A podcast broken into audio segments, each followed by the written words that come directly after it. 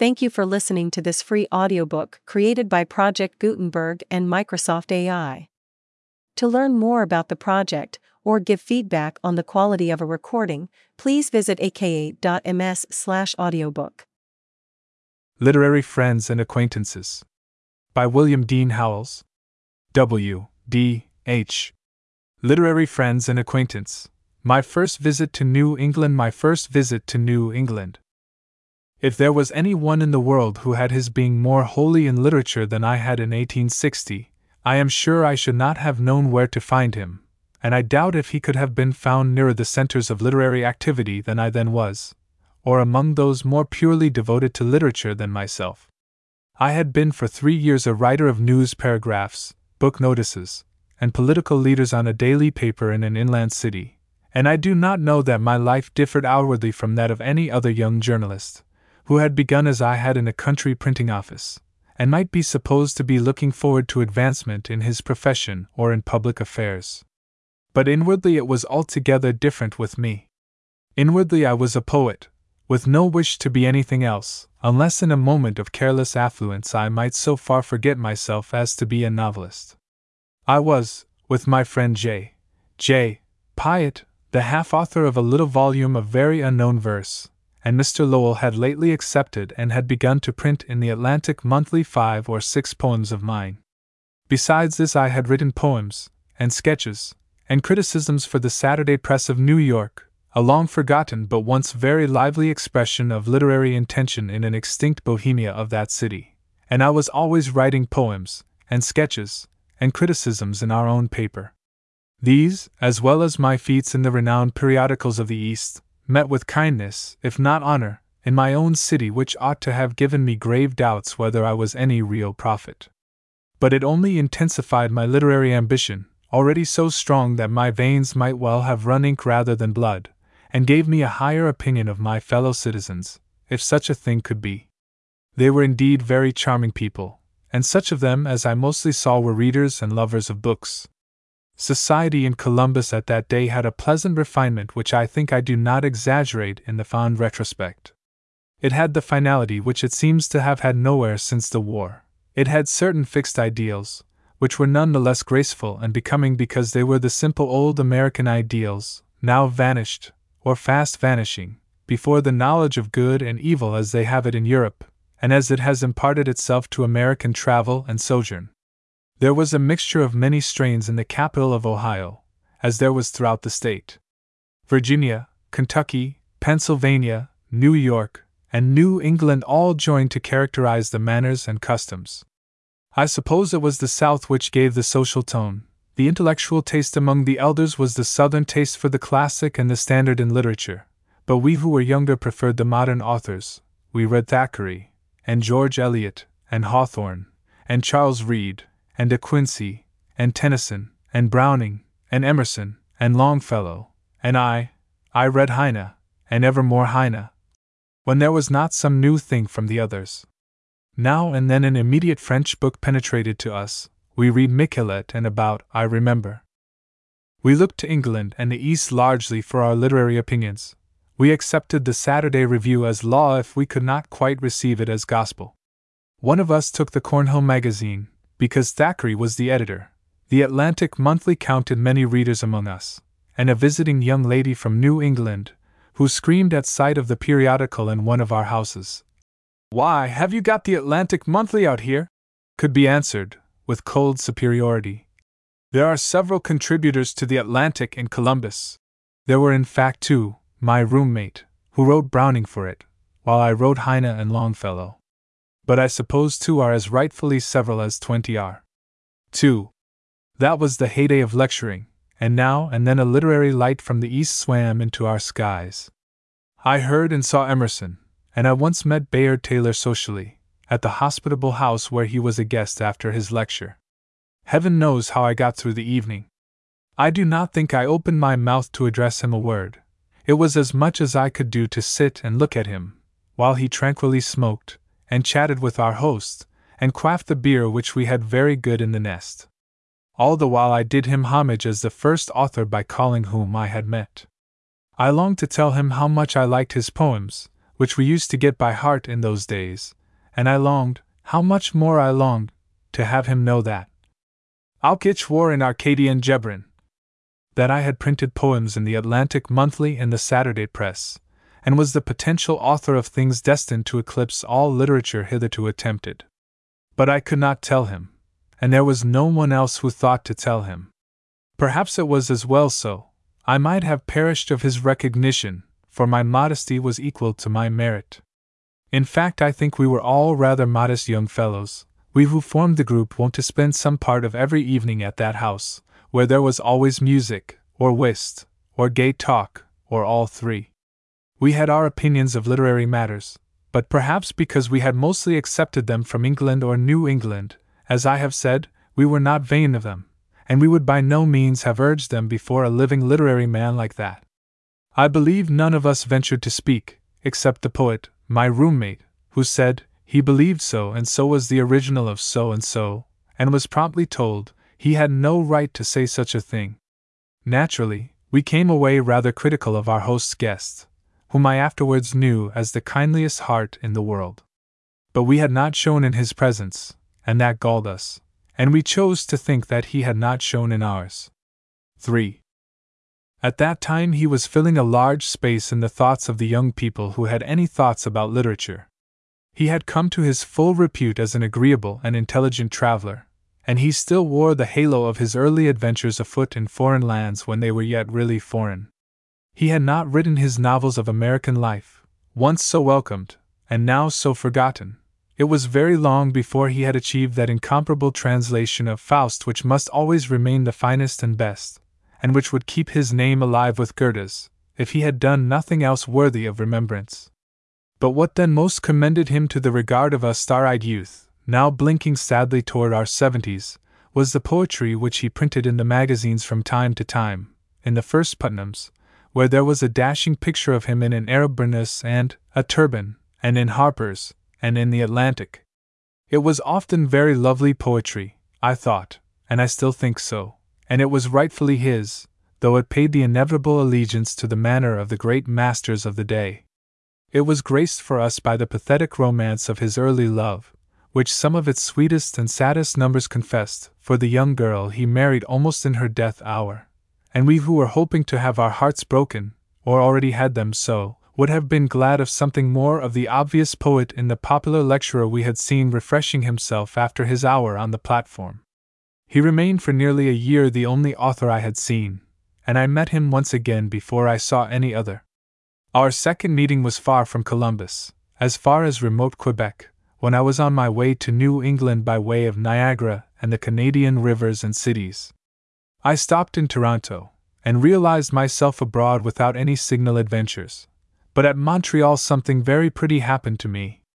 I came into the hotel office, the evening of a first day's lonely sightseeing, and vainly explored the register for the name of some acquaintance.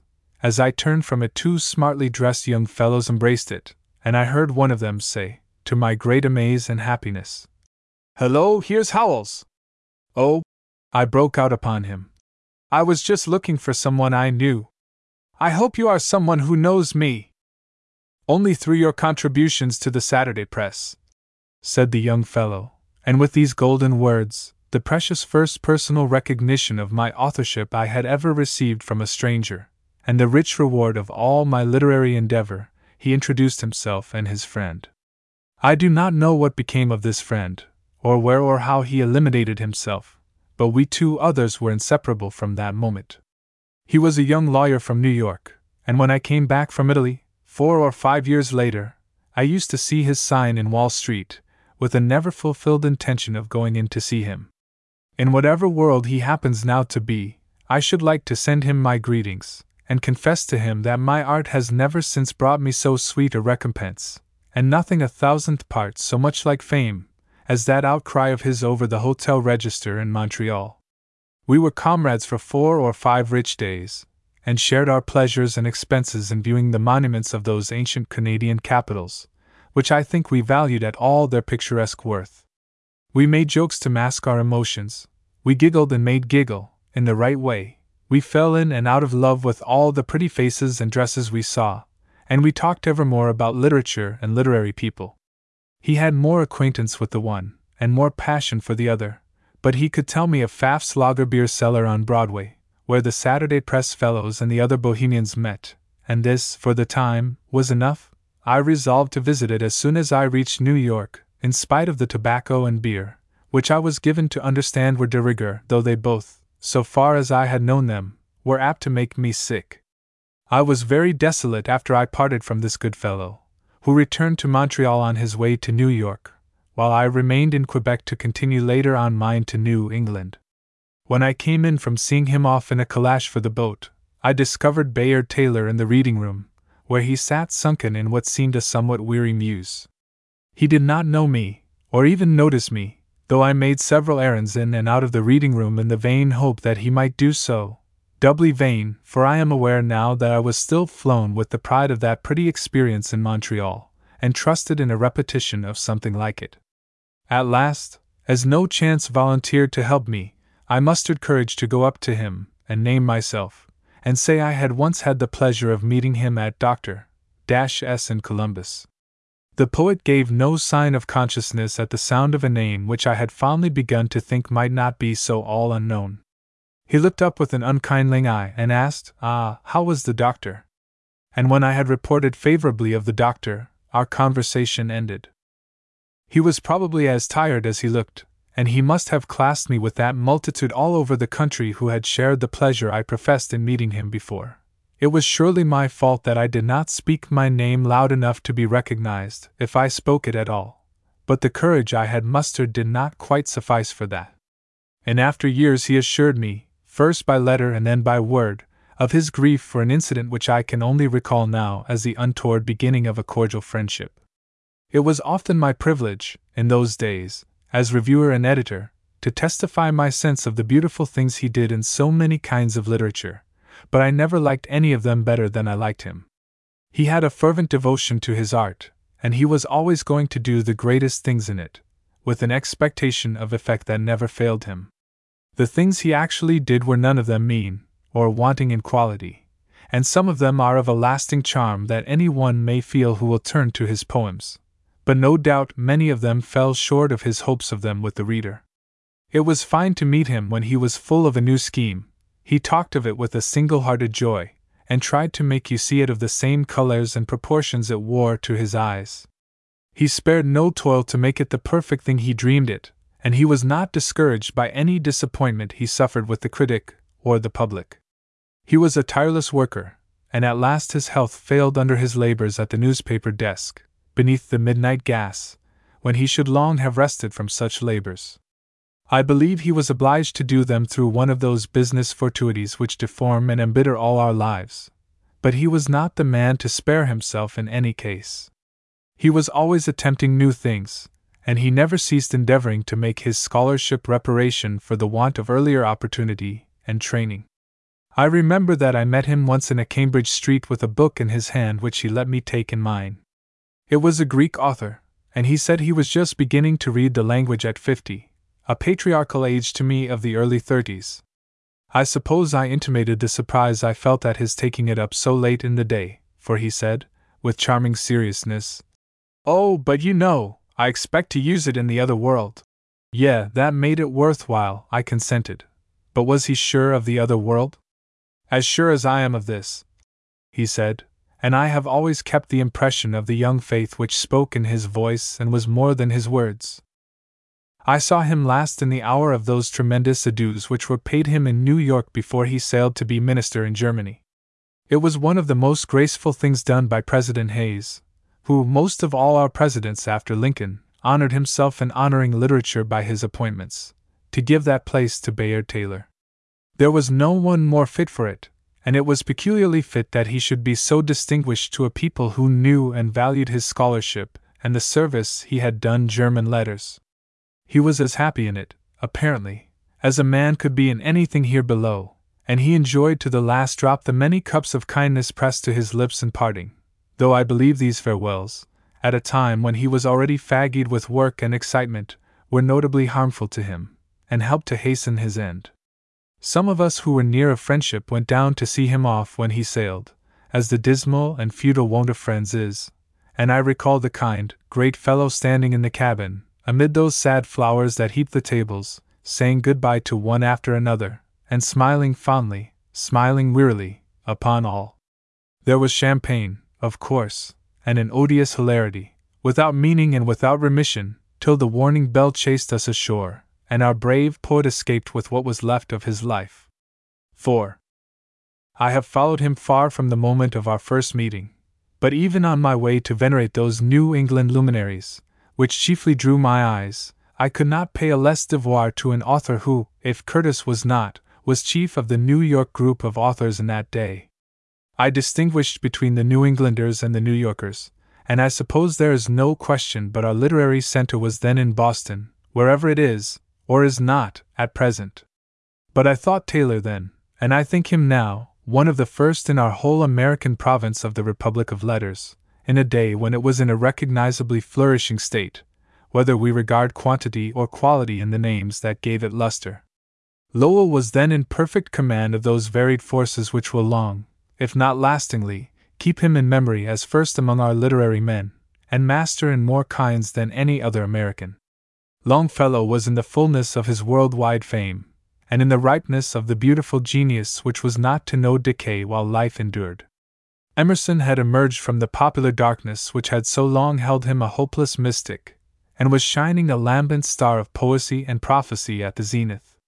Hawthorne, the exquisite artist, the unrivaled dreamer, whom we still always liken this one and that one to, whenever this one or that one promises greatly to please us, and still leave without a rival, without a companion, had lately returned from his long sojourn abroad, and had given us the last of the incomparable romances which the world was to have perfect from his hand. Dr. Holmes had surpassed all expectations in those who most admired his brilliant humor and charming poetry by the invention of a new attitude, if not a new sort, in literature. The turn that civic affairs had taken was favorable to the widest recognition of Whittier's splendid lyrical gift, and that heart of fire, doubly snowbound by Quaker tradition and Puritan environment, was penetrating every generous breast with its flamy impulses, and fusing all wills in its noble purpose. Mrs. Stowe, who far outfamed the rest as the author of the most renowned novel ever written, was proving it no accident or miracle by the fiction she was still writing. This great New England group might be enlarged perhaps without loss of quality by the inclusion of Thoreau, who came somewhat before his time, and whose drastic criticism of our expediential and mainly feudal civilization would find more intelligent acceptance now than it did then, when all resentment of its defects was specialized in enmity to Southern slavery. Dr. Edward Everett Hale belonged in this group too, by virtue of that humor, the most inventive and the most fantastic, the sanest, the sweetest, the truest, which had begun to find expression in the Atlantic Monthly, and there a wonderful young girl had written a series of vivid sketches and taken the heart of youth everywhere with amaze and joy. So that I thought it would be no less an event to meet Harriet Prescott than to meet any of those I have named. I expected somehow to meet them all, and I imagined them all easily accessible in the office of the Atlantic Monthly, which had lately adventured in the fine air of high literature where so many other periodicals had gasped and died before it. The best of these, hitherto, and better even than the Atlantic for some reasons, the lamented Putnam's Magazine, had perished of inanition at New York, and the claim of the commercial capital to the literary primacy had passed with that brilliant venture. New York had nothing distinctive to show for American literature but the decrepit and doting Knickerbocker magazine. Harper's New Monthly, though Curtis had already come to it from the wreck of Putnam's, and it had long ceased to be eclectic in material, and had begun to stand for native work in the allied arts which it has since so magnificently advanced, was not distinctively literary, and the weekly had just begun to make itself known. The Century, Scribner's, the Cosmopolitan, McClure's, and I know not what others, were still unimagined by five, and ten, and twenty years, and the galaxy was to flash and fade before any of them should kindle its more effectual fires. The nation, which was destined to chastise rather than nurture our young literature, had still six years of dreamless potentiality before it, and the nation was always more Bostonian than New Yorkish by nature, whatever it was by nativity. Philadelphia had long counted for nothing in the literary field. Graham's magazine at one time showed a certain critical force, but it seemed to perish of this expression of vitality, and there remained Godey's Lady's Book and Peterson's Magazine, publications really incredible in their insipidity. In the South, there was nothing but a mistaken social ideal, with the moral principles all standing on their heads in defense of slavery. And in the West, there was a feeble and foolish notion that Western talent was repressed by Eastern jealousy.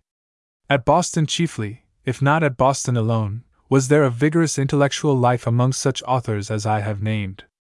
Every young writer was ambitious to join his name with theirs in the Atlantic Monthly, and in the lists of Ticknor and Fields, who were literary publishers in a sense such as the business world has known nowhere else before or since. Their imprint was a warrant of quality to the reader and of immortality to the author, so that if I could have had a book issued by them at that day, I should now be in the full enjoyment of an undying fame. The such was the literary situation as the passionate pilgrim from the West approached his holy land at Boston, by way of the Grand Trunk Railway from Quebec to Portland. I have no recollection of a sleeping car, and I suppose I waked and watched during the whole of that long, rough journey, but I should hardly have slept if there had been a car for the purpose. I was too eager to see what New England was like, and too anxious not to lose the least glimpse of it, to close my eyes after I crossed the border at Island Pond. I found that in the elm dotted levels of Maine it was very like the Western Reserve in northern Ohio, which is, indeed, a portion of New England transferred with all its characteristic features, and flattened out along the lake shore. It was not till I began to run southward into the older regions of the country that it lost this look, and became gratefully strange to me. It never had the effect of hoary antiquity which I had expected of a country settled more than two centuries. With its wood built farms and villages, that looked newer than the coal smoked brick of southern Ohio. I had prefigured the New England landscape bare of forests, relieved here and there with the teas of orchards or plantations, but I found apparently as much woodland as at home. At Portland, I first saw the ocean, and this was a sort of disappointment. Tides and salt water I had already had at Quebec, so that I was no longer on the alert for them, but the color and the vastness of the sea I was still to try upon my vision. When I stood on the promenade at Portland with the kind young Unitarian minister whom I had brought a letter to, and who led me there for a most impressive first view of the ocean, I could not make more of it than there was of Lake Erie, and I have never thought the color of the sea comparable to the tender blue of the lake. I did not hint my disappointment to my friend. I had too much regard for the feelings of an Eastern man to decry his ocean to his face, and I felt besides that it would be vulgar and provincial to make comparisons. I am glad now that I held my tongue, for that kind soul is no longer in this world, and I should not like to think he knew how far short of my expectations the sea he was so proud of had fallen.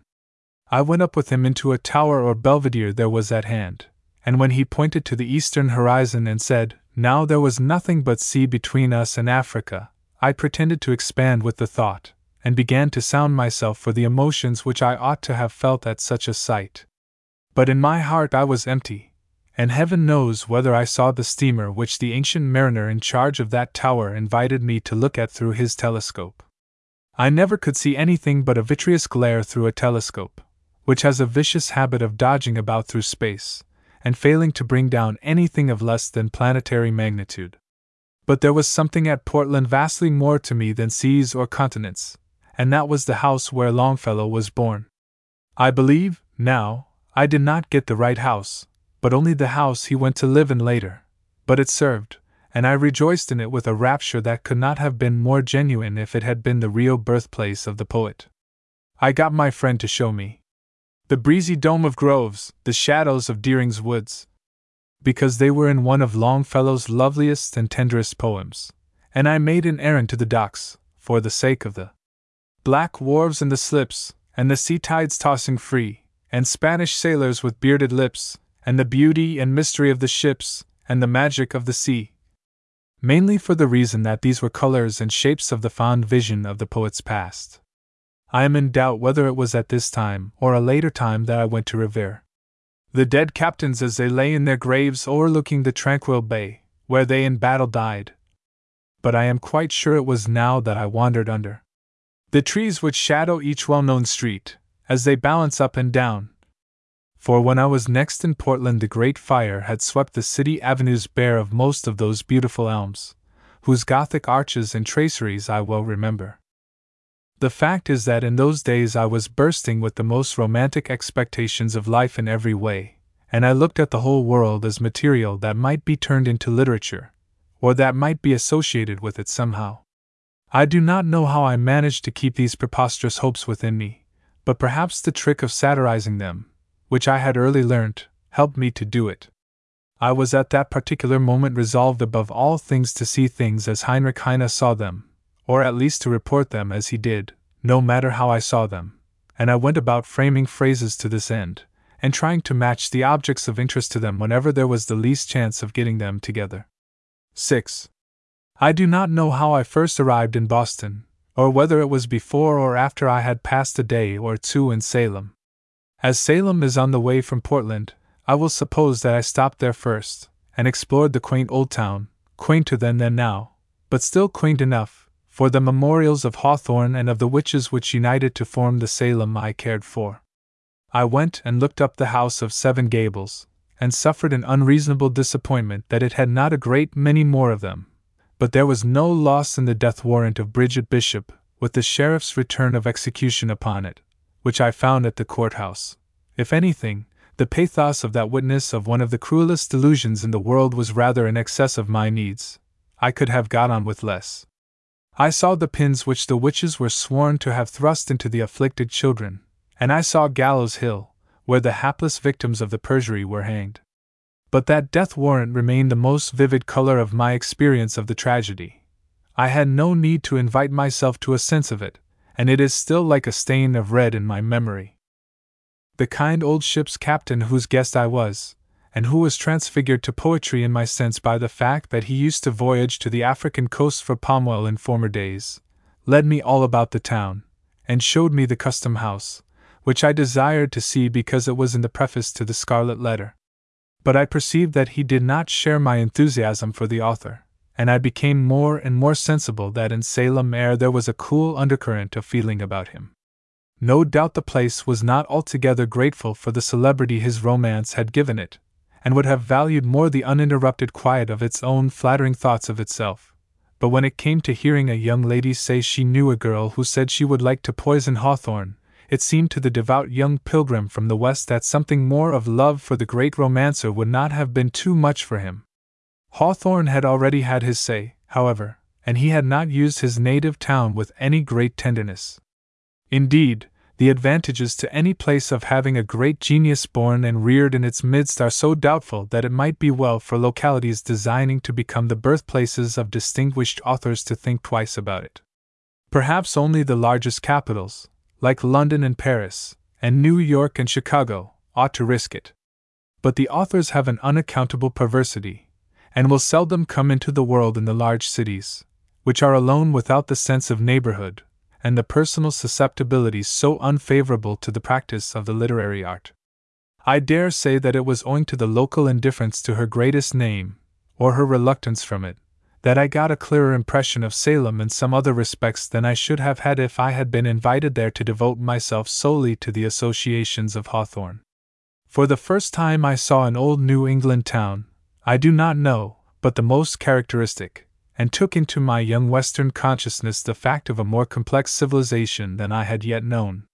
My whole life had been passed in a region where men were just beginning ancestors, and the conception of family was very imperfect. Literature, of course, was full of it, and it was not for a devotee of Thackeray to be theoretically ignorant of its manifestations.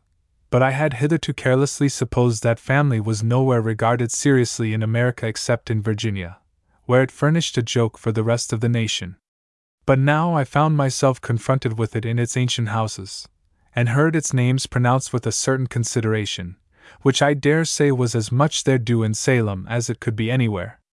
The names were all strange, and all indifferent to me, but those fine square wooden mansions, of a tasteful architecture, and a pale buff color, withdrawing themselves in quiet reserve from the quiet street, gave me an impression of family as an actuality and a force which I had never had before, but which no Westerner can yet understand the East without taking into account. I do not suppose that I conceived a family as a fact of vital import then. I think I rather regarded it as a color to be used in any aesthetic study of the local conditions. I am not sure that I valued it more even for literary purposes than the steeple which the captain pointed out as the first and last thing he saw when he came and went on his long voyages, or than the great palm oil casks, which he showed me, and which I related to the tree that stood. Auf brennender Felsenwand. Whether that was the kind of palm that gives the oil, or was a sort only suitable to be the dream of a lonely fir tree in the north on a cold height, I am in doubt to this day. I heard, not without concern, that the neighboring industry of Lynn was penetrating Salem, and that the ancient haunt of the witches and the birthplace of our subtlest and sombrest wizard was becoming a great shoe town. But my concern was less for its memories and sensibilities than for an odious duty which I owed that industry, together with all the others in New England. Before I left home, I had promised my earliest publisher that I would undertake to edit, or compile, or do something literary to, a work on the operation of the more distinctive mechanical inventions of our country, which he had conceived the notion of publishing by subscription. He had furnished me, the most immechanical of humankind, with a letter addressed generally to the great mills and factories of the East, entreating their managers to unfold their mysteries to me for the purposes of this volume. His letter had the effect of shutting up some of them like clams, and others it put upon their guard against my researches, lest I should seize the secret of their special inventions and publish it to the world. I could not tell the managers that I was both morally and mentally incapable of this, that they might have explained and demonstrated the properties and functions of their most recondite machinery, and upon examination afterwards found me guiltless of having anything but a few verses of Heine or Tennyson or Longfellow in my head. So I had to suffer in several places from their unjust anxieties, and from my own weariness of their ingenious engines, or else endure the pangs of a bad conscience from ignoring them. As long as I was in Canada, I was happy, for there was no industry in Canada that I saw, except that of the peasant girls, in their Evangeline hats and kirtles, tossing the hay in the wayside fields. But when I reached Portland, my troubles began. I went with that young minister of whom I have spoken to a large foundry, where they were casting some sort of ironmongery, and inspected the process from a distance beyond any chance spurt of the molten metal, and came away sadly uncertain of putting the rather fine spectacle to any practical use. A manufactory where they did something with coal oil, which I now heard for the first time called kerosene, refused itself to me, and I said to myself that probably all the other industries of Portland were as reserved, and I would not seek to explore them. But when I got to Salem, my conscience stirred again. If I knew that there were shoe shops in Salem, ought not I to go and inspect their processes? This was a question which would not answer itself to my satisfaction, and I had no peace till I learned that I could see shoemaking much better at Lynn, and that Lynn was such a little way from Boston that I could readily run up there, if I did not wish to examine the shoe machinery at once. I promised myself that I would run up from Boston, but in order to do this I must first go to Boston. 7. I am supposing still that I saw Salem before I saw Boston, but however the fact may be, I am sure that I decided it would be better to see shoemaking in Lynn, where I really did see it, thirty years later.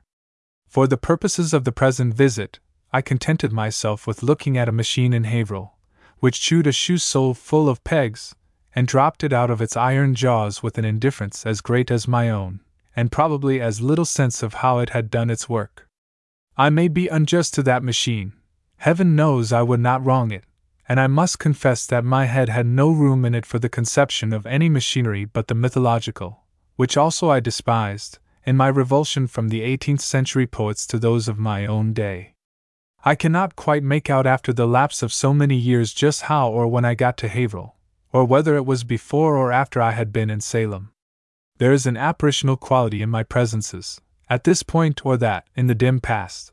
But I hope that, for the credit of their order, ghosts are not commonly taken with such trivial things as I was. For instance, in Haverhill I was much interested by the sight of a young man, coming gaily down the steps of the hotel where I lodged, in peg top trousers so much more peg top than my own that I seemed to be wearing mere spring bottoms in comparison, and in a day when every one who respected himself had a necktie as narrow as he could get, this youth had one no wider than a shoestring, and red at that, while mine measured almost an inch, and was black. To be sure, he was one of a band of Negro minstrels, who were to give a concert that night, and he had a light to excel in fashion. I will suppose, for convenience sake, that I visited Haverhill, too, before I reached Boston. Somehow that shoe pegging machine must come in, and it may as well come in here. When I actually found myself in Boston, there were perhaps industries which it would have been well for me to celebrate, but I either made believe there were none, or else I honestly forgot all about them. In either case, I released myself altogether to the literary and historical associations of the place. I need not say that I gave myself first to the first, and it rather surprised me to find that the literary associations of Boston referred so largely to Cambridge. I did not know much about Cambridge, except that it was the seat of the university where Lowell was, and Longfellow had been professor, and somehow I had not realized it as the home of these poets. That was rather stupid of me, but it is best to own the truth, and afterward I came to know the place so well that I may safely confess my earlier ignorance. I had stopped in Boston at the Tremont House, which was still one of the first hostelries of the country, and I must have inquired my way to Cambridge there. But I was skeptical of the direction the Cambridge horse car took when I found it, and I hinted to the driver my anxieties as to why he should be starting east when I had been told that Cambridge was west of Boston. He reassured me in the laconic and sarcastic manner of his kind, and we really reached Cambridge by the route he had taken. The beautiful elms that shaded great part of the way massed themselves in the groves of Academe at the square, and showed pleasant glimpses of old Harvard scholar factories red, then far fewer than now. It must have been in vacation, for I met no one as I wandered through the college yard, trying to make up my mind as to how I should learn where Lowell lived for it was he whom I had come to find. He had not only taken the poems I sent him, but he had printed two of them in a single number of the Atlantic, and had even written me a little note about them, which I wore next my heart in my breast pocket till I almost wore it out, and so I thought I might fitly report myself to him. But I have always been helpless in finding my way, and I was still depressed by my failure to convince the horse car driver that he had taken the wrong road. I let several people go by without questioning them, and those I did ask abashed me farther by not knowing what I wanted to know. When I had remitted my search for the moment, an ancient man, with an open mouth and an inquiring eye, whom I never afterwards made out in Cambridge, addressed me with a hospitable offer to show me the Washington elm. I thought this would give me time to embolden myself for the meeting with the editor of the Atlantic if I should ever find him, and I went with that kind old man who, when he had shown me the tree, and the spot where Washington stood when he took command of the Continental forces, said that he had a branch of it, and that if I would come to his house with him he would give me a piece. In the end, I meant merely to flatter him into telling me where I could find Lowell, but I dissembled my purpose and pretended a passion for a piece of the historic elm, and the old man led me not only to his house but his woodhouse, where he sawed me off a block so generous that I could not get it into my pocket. I feigned the gratitude which I could see that he expected, and then I took courage to put my question to him. Perhaps that patriarch lived only in the past, and cared for history and not literature. He confessed that he could not tell me where to find Lowell. But he did not forsake me. He set forth with me upon the street again, and let no man pass without asking him. In the end, we met one who was able to say where Mr. Lowell was, and I found him at last in a little study at the rear of a pleasant, old fashioned house near the Delta. Lowell was not then at the height of his fame. He had just reached this thirty years after, when he died. But I doubt if he was ever after a greater power in his own country, or more completely embodied the literary aspiration which would not and could not part itself from the love of freedom and the hope of justice. For the sake of these, he had been willing to suffer the reproach which followed their friends in the earlier days of the anti slavery struggle.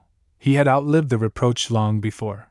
But the fear of his strength remained with those who had felt it, and he had not made himself more generally loved by the fable for critics than by the Biglow papers, probably.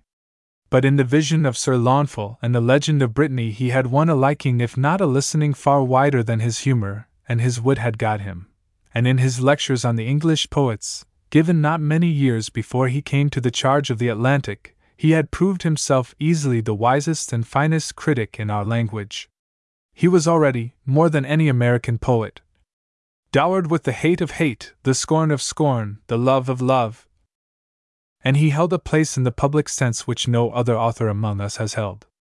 I had myself never been a great reader of his poetry, when I met him, though when I was a boy of ten years I had heard my father repeat passages from the Biglow Papers against war and slavery, and the war for slavery upon Mexico, and later I had read those criticisms of English poetry, and I knew Sir Launfal must be Lowell in some sort. But my love for him as a poet was chiefly centered in my love for his tender rhyme, Auf Wiedersehen, which I cannot yet read without something of the young pathos at first stirred in me. I knew and felt his greatness somehow apart from the literary proofs of it. He ruled my fancy and held my allegiance as a character, as a man, and I am neither sorry nor ashamed that I was abashed when I first came into his presence, and that in spite of his words of welcome I sat inwardly quaking before him. He was then forty one years old, and nineteen my senior, and if there had been nothing else to awe me, I might well have been quelled by the disparity of our ages. But I have always been willing and even eager to do homage to men who have done something, and notably to men who have done something in the sort I wish to do something in myself. I could never recognize any other sort of superiority, but that I am proud to recognize, and I had before Lowell some such feeling as an obscure subaltern might have before his general. He was by nature a bit of a disciplinarian, and the effect was from him as well as in me. I dare say he let me feel whatever difference there was as helplessly as I felt it. At the first encounter with people, he always was apt to have a certain frosty shyness, a smiling cold, as from the long, high sunned winters of his Puritan race. He was not quite himself till he had made you aware of his quality, then no one could be sweeter, tenderer, warmer than he. Then he made you free of his whole heart. But you must be his captive before he could do that. His whole personality had now an instant charm for me. I could not keep my eyes from those beautiful eyes of his, which had a certain starry serenity, and looked out so purely from under his white forehead, shadowed with auburn hair untouched by age, or from the smile that shaped the auburn beard, and gave the face in its form and color the Christ look which Page's portrait has flattered in it. His voice had as great a fascination for me as his face. The vibrant tenderness and the crisp clearness of the tones, the perfect modulation, the clear enunciation, the exquisite accent, the elect diction. I did not know enough then to know that these were the gifts, these were the graces, of one from whose tongue our rough English came music such as I should never hear from any other. In this speech there was nothing of our slipshod American slovenliness, but a truly Italian conscience, and an artistic sense of beauty in the instrument. I saw, before he sat down across his writing table from me, that he was not far from the medium height, but his erect carriage made the most of his five feet and odd inches. He had been smoking the pipe he loved, and he put it back in his mouth, presently, as if he found himself at greater ease with it, when he began to chat, or rather to let me show what manner of young man I was by giving me the first word. I told him of the trouble I had in finding him, and I could not help dragging in something about Heine's search for Börne, when he went to see him in Frankfurt.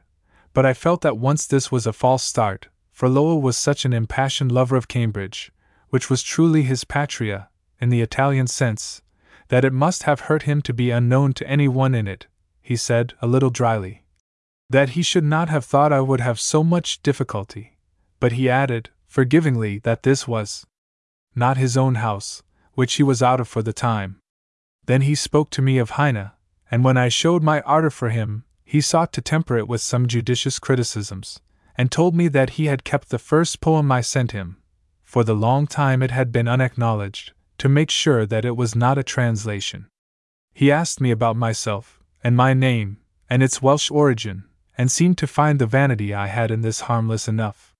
When I said I had tried hard to believe that I was at least the literary descendant of Sir James Howells, he corrected me gently with James Howell, and took down a volume of the familiar letters from the shelves behind him to prove me wrong. This was always his habit, as I found afterwards when he quoted anything from a book he liked to get it, and read the passage over, as if he tasted a kind of hoarded sweetness in the words. It visibly vexed him if they showed him in the least mistaken. But the love he bore to learning was at fault. For this foible, and that other of setting people right if he thought them wrong. I could not assert myself against his version of Howells's name, for my edition of his letters was far away in Ohio, and I was obliged to own that the name was spelt in several different ways in it. He perceived, no doubt, why I had chosen the form like my own, with the title which the pleasant old turncoat ought to have had from the many masters he served according to their many minds, but never had except from that erring edition. He did not afflict me for it, though. Probably it amused him too much, he asked me about the West, and when he found that I was as proud of the West as I was of Wales, he seemed even better pleased, and said he had always fancied that human nature was laid out on rather a larger scale there than in the East, but he had seen very little of the West. In my heart, I did not think this then, and I do not think it now. Human nature has had more ground to spread over in the West, that is all. But it was not for me to bandy words with my sovereign. He said he liked to hear of the differences between the different sections, for what we had most to fear in our country was a wearisome sameness of type. He did not say now, or at any other time during the many years I knew him, any of those slighting things of the West which I had so often to suffer from Eastern people, but suffered me to praise it all I would. He asked me what way I had taken in coming to New England, and when I told him, and began to rave of the beauty and quaintness of French Canada, and to pour out my joy in Quebec, he said, with a smile that had now lost all its frost, Yes, Quebec was a bit of the 17th century. It was in many ways more French than France, and its people spoke the language of Voltaire, with the accent of Voltaire's time. I do not remember what else he talked of, though once I remembered it with what I believed in ineffaceable distinctness. I set nothing of it down at the time. I was too busy with the letters I was writing for a Cincinnati paper and I was severely bent upon keeping all personalities out of them. This was very well, but I could wish now that I had transgressed at least so far as to report some of the things that Lowell said, for the paper did not print my letters, and it would have been perfectly safe, and very useful for the present purpose. But perhaps he did not say anything very memorable. To do that, you must have something positive in your listener, and I was the mere response, the hollow echo, that youth must be in like circumstances. I was all the time afraid of wearing my welcome out, and I hurried to go when I would so gladly have stayed. I do not remember where I meant to go, or why he should have undertaken to show me the way across lots, but this was what he did, and when we came to a fence, which I clambered gracelessly over, he put his hands on the top, and tried to take it at a bound. He tried twice, and then laughed at his failure, but not with any great pleasure, and he was not content till a third trial carried him across. Then he said, I commonly do that the first time. As if it were a frequent habit with him, while I remained discreetly silent, and for that moment at least felt myself the elder of the man who had so much of the boy in him. He had, indeed, much of the boy in him to the last, and he parted with each hour of his youth reluctantly, pathetically. 8. We walked across what must have been Jarvis Field to what must have been North Avenue, and there he left me. But before he let me go, he held my hand while he could say that he wished me to dine with him. Only, he was not in his own house, and he would ask me to dine with him at the Parker House in Boston, and would send me word of the time later. I suppose I may have spent part of the intervening time in viewing the wonders of Boston, and visiting the historic scenes and places in it and about it. I certainly went over to Charlestown, and ascended Bunker Hill Monument, and explored the Navy Yard, where the immemorial man of war begun in Jackson's time was then silently stretching itself under its long shed in a poetic arrest, as if the failure of the appropriation for its completion had been some kind of enchantment. In Boston, I early presented my letter of credit to the publisher it was drawn upon, not that I needed money at the moment, but from a young eagerness to see if it would be honored and a literary attache of the house kindly went about with me, and showed me the life of the city. A great city it seemed to me then, and a seething vortex of business as well as a whirl of gaiety, as I saw it in Washington Street, and in a promenade concert at Copeland's restaurant in Tremont Row. Probably I brought some idealizing force to bear upon it, for I was not all so strange to the world as I must seem. Perhaps I accounted for quality, as well as quantity in my impressions of the New England metropolis, and aggrandized it in the ratio of its literary importance. It seemed to me old, even after Quebec, and very likely I credited the actual town with all the dead and gone Bostonians in my sentimental census. If I did not, it was no fault of my Cicerone, who thought even more of the city he showed me than I did. I do not know now who he was, and I never saw him after I came to live there, with any certainty that it was he, though I was often tormented with the vision of a spectacled face like his, but not like enough to warrant me in addressing him. He became part of that ghostly Boston of my first visit, which would sometimes return and possess again the city I came to know so familiarly in later years, and to be so passionately interested in. Some color of my prime impressions has tinged the fictitious experiences of people in my books, but I find very little of it in my memory. This is like a web of frayed old lace, which I have to take carefully into my hold for fear of its fragility, and make out as best I can the figure once so distinct in it. There are the narrow streets, stretching saltworks to the docks, which I haunted for their quaintness, and there is Faneuil Hall, which I cared to see so much more because Wendell Phillips had spoken in it than because Otis and Adams had. There is the old colonial house, and there is the State House, which I dare say I explored, with the commons sloping before it. There is Beacon Street, with the Hancock House where it is incredibly no more, and there are the beginnings of Commonwealth Avenue, and the other streets of the Back Bay, laid out with their basements left hollowed in the made land, which the gravel trains were yet making out of the westward hills. There is the public garden, newly planned and planted, but without the massive bridge destined to make so ungratefully little of the lake that occasioned it. But it is all very vague, and I could easily believe now that it was someone else who saw it then in my place. I think that I did not try to see Cambridge the same day that I saw Lowell, but wisely came back to my hotel in Boston and tried to realize the fact.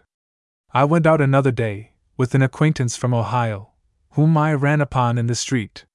We went to Mount Auburn together, and I viewed its monuments with a reverence which I dare say their artistic quality did not merit. But I am not sorry for this, for perhaps they are not quite so bad as some people pretend. The Gothic chapel of the cemetery, unsorted as it was, gave me, with its half dozen statues standing or sitting about, an emotion such as I am afraid I could not receive now from the Acropolis, Westminster Abbey, and Santa Croce in one. I tried hard for some aesthetic sense of it, and I made believe that I thought this thing and that thing in the place moved me with its fitness or beauty. But the truth is that I had no taste in anything but literature, and did not feel the effect I would so willingly have experienced. I did genuinely love the elmy quiet of the dear old Cambridge streets, though, and I had a real and instant pleasure in the yellow colonial houses, with their white corners and casements, and their green blinds, that lurked behind the shrubbery of the avenue I passed through to Mount Auburn. The most beautiful among them was the most interesting for me, for it was the house of Longfellow. My companion, who had seen it before, pointed it out to me with an air of custom, and I would not let him see that I valued the first sight of it as I did. I had hoped that somehow I might be so favored as to see Longfellow himself, but when I asked about him of those who knew, they said, Oh, he is at Nahant. And I thought that Nahant must be a great way off, and at any rate I did not feel authorized to go to him there. Neither did I go to see the author of the Amber Gods who lived at Newburyport, I was told, as if I should know where Newburyport was. I did not know, and I hated to ask. Besides, it did not seem so simple as it had seemed in Ohio, to go and see a young lady simply because I was infatuated with her literature. Even as the envoy of all the infatuated young people of Columbus, I could not quite do this, and when I got home, I had to account for my failure as best I could. Another failure of mine was the sight of Whittier, which I then very much longed to have. They said, Oh, Whittier lives at Amesbury, but that put him at an indefinite distance, and without the introduction I never would ask for, I found it impossible to set out in quest of him. In the end, I saw no one in New England whom I was not presented to in the regular way, except Lowell, whom I thought I had a right to call upon in my quality of contributor, and from the acquaintance I had with him by letter. I neither praised nor blamed myself for this, it was my shyness that withheld me rather than my merit. There is really no harm in seeking the presence of a famous man, and I doubt if the famous man resents the wish of people to look upon him without some measure, great or little, of affectation. There are bores everywhere, but he is likelier to find them in the wanted figures of society than in those young people, or old people, who come to him in the love of what he has done. I am well aware how furiously Tennyson sometimes met his worshippers, and how insolently Carlyle, but I think these facts are little specks in their sincerity. Our own gentler and honester celebrities did not forbid approach, and I have known some of them caress adorers who seemed hardly worthy of their kindness. But that was better than to have hurt any sensitive spirit who had ventured too far, by the rules that govern us with common men. 9. My business relations were with the house that so promptly honored my letter of credit. This house had published in the East the campaign life of Lincoln which I had lately written, and I dare say would have published the volume of poems I had written earlier with my friend Piatt, if there had been any public for it. At least, I saw large numbers of the book on the counters. But all my literary affiliations were with Ticknor and Fields, and it was the old corner bookstore on Washington Street that drew my heart as soon as I had replenished my pocket in Cornhill. After verifying the editor of the Atlantic Monthly, I wised to verify its publishers, and it very fitly happened that when I was shown into Mr. Fields's little room at the back of the store, with its window looking upon School Street, and its scholarly keeping in books and prints, he had just got the magazine sheets of a poem of mine from the Cambridge printers. He was then lately from abroad, and he had the zest for American things which a foreign sojourn is apt to renew in us, though I did not know this then, and could not account for it in the kindness he expressed for my poem. He introduced me to Mr. Ticknor, who I fancied had not read my poem, but he seemed to know what it was from the junior partner, and he asked me whether I had been paid for it. I confessed that I had not, and then he got out a chamois leather bag, and took from it five half eagles in gold and laid them on the green cloth top of the desk, in much the shape and of much the size of the Great Bear. I have never since felt myself paid so lavishly for any literary work, though I have had more for a single piece than the twenty five dollars that dazzled me in this constellation. The publisher seemed aware of the poetic character of the transaction. He let the pieces lie a moment, before he gathered them up and put them into my hand, and said, I always think it is pleasant to have it in gold. But a terrible experience with the poem awaited me, and quenched for the moment all my pleasure and pride. It was the pilot's story, which I suppose has had as much acceptance as anything of mine in verse. I do not boast of a vast acceptance for it, and I had attempted to treat in it a phase of the national tragedy of slavery, as I had imagined it on a Mississippi steamboat. A young planter has gambled away the slave girl who is the mother of his child, and when he tells her, she breaks out upon him with the demand What will you say to our boy when he cries for me, there in St. Louis? I had thought this very well, and natural and simple, but a fatal proofreader had not thought it well enough, or simple and natural enough, and he had made the line read. What will you say to our boy when he cries for Ma, there in St. Louis? He had even had the inspiration to quote the word he preferred to the one I had written, so that there was no merciful possibility of mistaking it for a misprint, and my blood froze in my veins at sight of it. Mr. Fields had given me the sheets to read while he looked over some letters, and he either felt the chill of my horror, or I made some sign or sound of dismay that caught his notice, for he looked round at me. I could only show him the passage with a gasp. I dare say he might have liked to laugh, for it was cruelly funny, but he did not. He was concerned for the magazine as well as for me. He declared that when he first read the line he had thought I could not have written it so, and he agreed with me that it would kill the poem if it came out in that shape. He instantly set about repairing the mischief, so far as could be.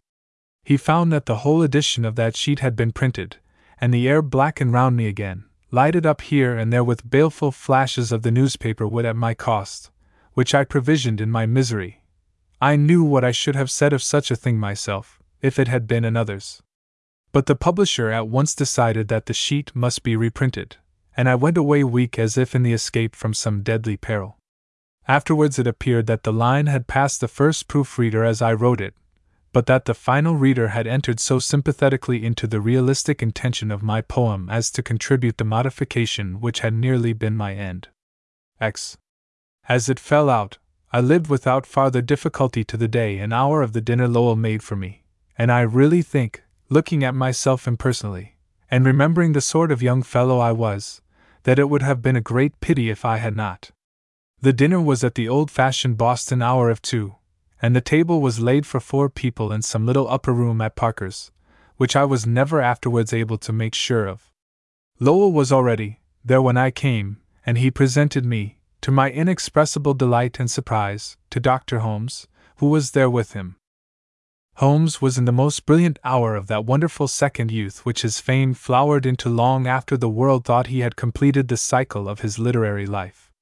He had already received full recognition as a poet of delicate wit, nimble humor, airy imagination, and exquisite grace, when the autocrat papers advanced his name indefinitely beyond the bounds which most immortals would have found range enough.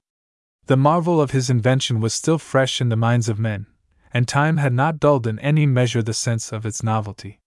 His readers all fondly identified him with his work, and I fully expected to find myself in the autocrat's presence when I met Dr. Holmes.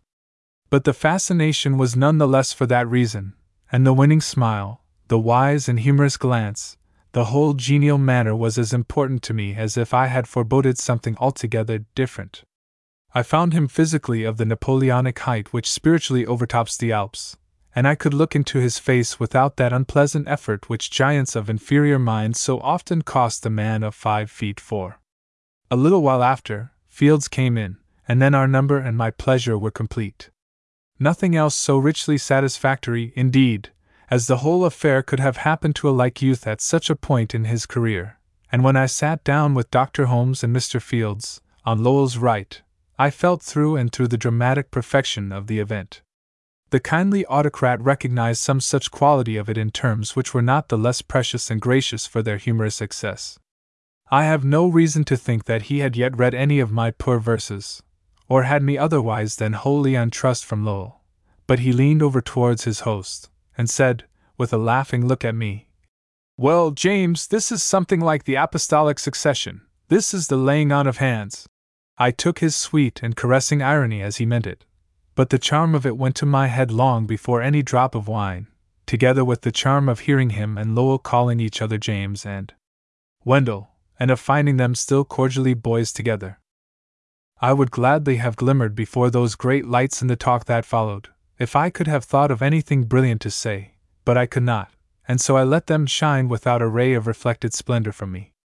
It was such talk as I had, of course, never heard before, and it is not saying enough to say that I have never heard such talk since except from these two men. It was as light and kind as it was deep and true, and it ranged over a hundred things, with the perpetual sparkle of Dr. Holmes's wit, and the constant glow of Lowell's incandescent sense. From time to time, Fields came in with one of his delightful stories, sketches of character they were, which he sometimes did not mind caricaturing, or with some criticism of the literary situation from his standpoint of both lover and publisher of books. I heard fames that I had accepted as proofs of power treated as factitious, and witnessed a frankness concerning authorship, far and near, that I had not dreamed of authors using.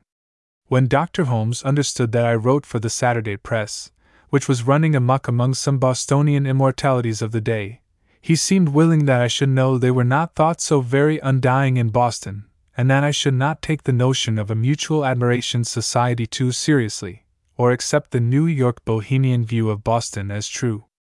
For the most part, the talk did not address itself to me, but became an exchange of thoughts and fancies between himself and Lowell. They touched, I remember, on certain matters of technique, and the doctor confessed that he had a prejudice against some words that he could not overcome. For instance, he said, nothing could induce him to use neath for beneath, no exigency of versification or stress of rhyme. Lowell contended that he would use any word that carried his meaning, and I think he did this to the hurt of some of his earlier things.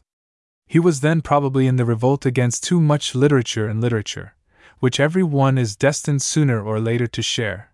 There was a certain roughness, very like crudeness, which he indulged before his thought and phrase mellowed to one music in his later work.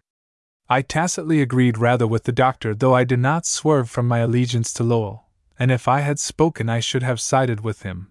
I would have given that or any other proof of my devotion. Fields casually mentioned that he thought The Dandelion was the most popularly liked of Lowell's briefer poems, and I made haste to say that I thought so too, though I did not really think anything about it, and then I was sorry, for I could see that the poet did not like it, quite, and I felt that I was duly punished for my dishonesty. Hawthorne was named among other authors, probably by Fields, whose house had just published his Marble Faun, and who had recently come home on the same steamer with him.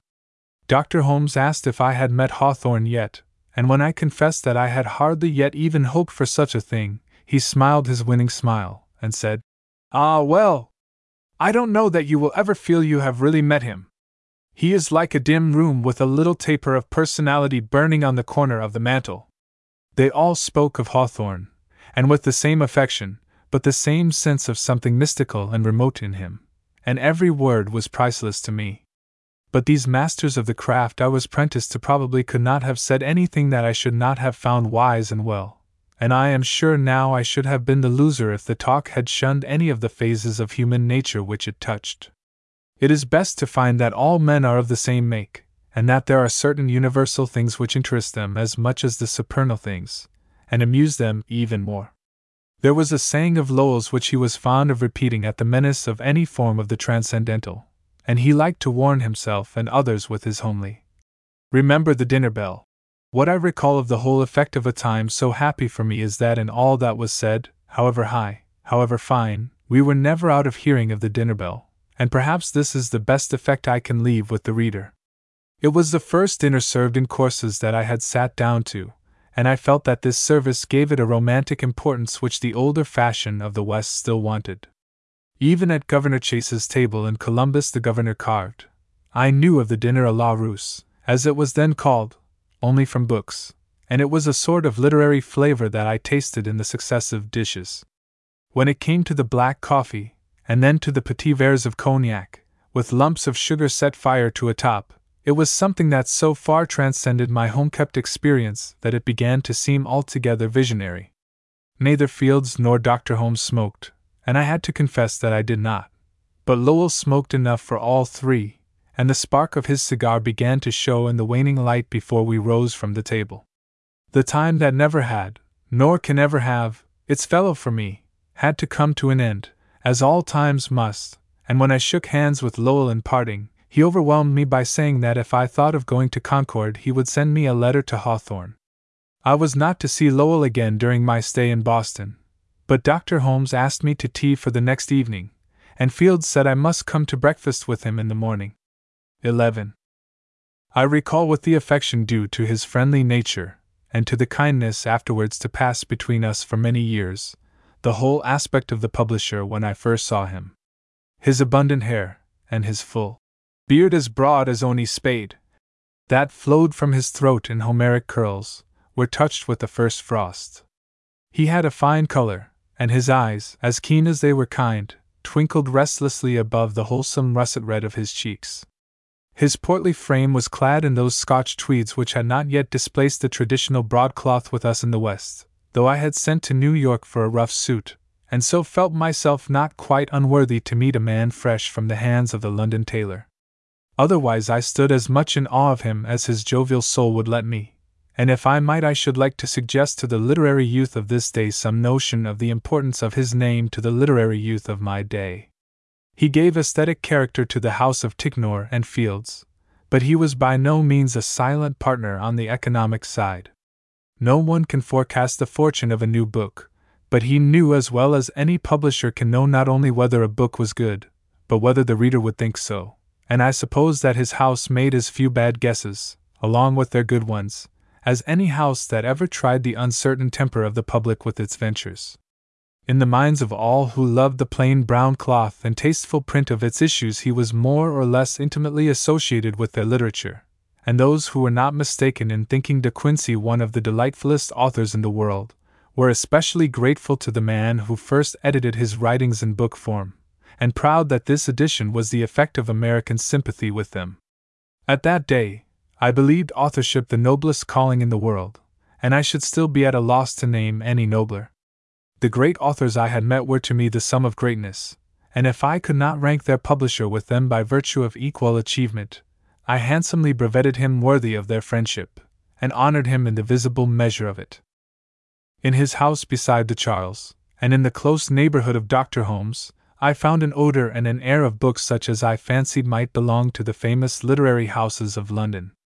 It is still there, that friendly home of lettered refinement, and the gracious spirit which knew how to welcome me, and make the least of my shyness and strangeness, and the most of the little else there was in me, illumines it still, though my host of that rapturous moment has many years been of those who are only with us unseen and unheard. I remember his burlesque pretense that morning of an inextinguishable grief when I owned that I had never eaten blueberry cake before, and how he kept returning to the pathos of the fact that there should be a region of the earth where blueberry cake was unknown. We breakfasted in the pretty room whose windows look out through leaves and flowers upon the river's coming and going tides, and whose walls were covered with the faces and the autographs of all the contemporary poets and novelists. The Fieldses had spent some days with Tennyson in their recent English sojourn, and Mrs. Fields had much to tell of him how he looked, how he smoked, how he read aloud, and how he said, when he asked her to go with him to the tower of his house, Come up and see the sad English sunset, which had an instant value to me such as some rich verse of his might have had. I was very new to it all, how new I could not very well say but I flattered myself that I breathed in that atmosphere as if in the return from lifelong exile. Still, I patriotically bragged of the West a little, and I told them proudly that in Columbus no book since Uncle Tom's Cabin had sold so well as the Marble Faun. This made the effect that I wished, but whether it was true or not, heaven knows. I only know that I heard it from our leading bookseller, and I made no question of it myself. After breakfast, Fields went away to the office, and I lingered, while Mrs. Fields showed me from shelf to shelf in the library, and dazzled me with the sight of authors' copies, and volumes invaluable with the autographs and the penciled notes of the men whose names were dear to me from my love of their work. Everywhere was some souvenir of the living celebrities my hosts had met, and whom had they not met in that English sojourn in days before England embittered herself to us during our Civil War? Not Tennyson only, but Thackeray, but Dickens, but Charles Reade, but Carlyle, but many a minor fame was in my ears from converse so recent with them that it was as if I heard their voices in their echoed words. I do not remember how long I stayed. I remember I was afraid of staying too long, and so I am sure I did not stay as long as I should have liked. But I have not the least notion how I got away, and I am not certain where I spent the rest of the day that began in the clouds, but had to be ended on the common earth. I suppose I gave it mostly to wandering about the city, and partly to recording my impressions of it for that newspaper which never published them. The summer weather in Boston, with its sunny heat struck through and through with the coolness of the sea, and its clear air untainted with a breath of smoke, I have always loved, but it had then a zest unknown before, and I should have thought it enough simply to be alive in it. But everywhere I came upon something that fed my famine for the old, the quaint, the picturesque, and however the day passed, it was a banquet, a festival. I can only recall my breathless first sight of the public library and of the Athenaeum Gallery, great sights then, which the Vatican and the Pitti hardly afterwards eclipsed for mere emotion. In fact, I did not see these elder treasuries of literature and art between breakfasting with the autocrat's publisher in the morning, and taking tea with the autocrat himself in the evening, and that made a whole world's difference. 12.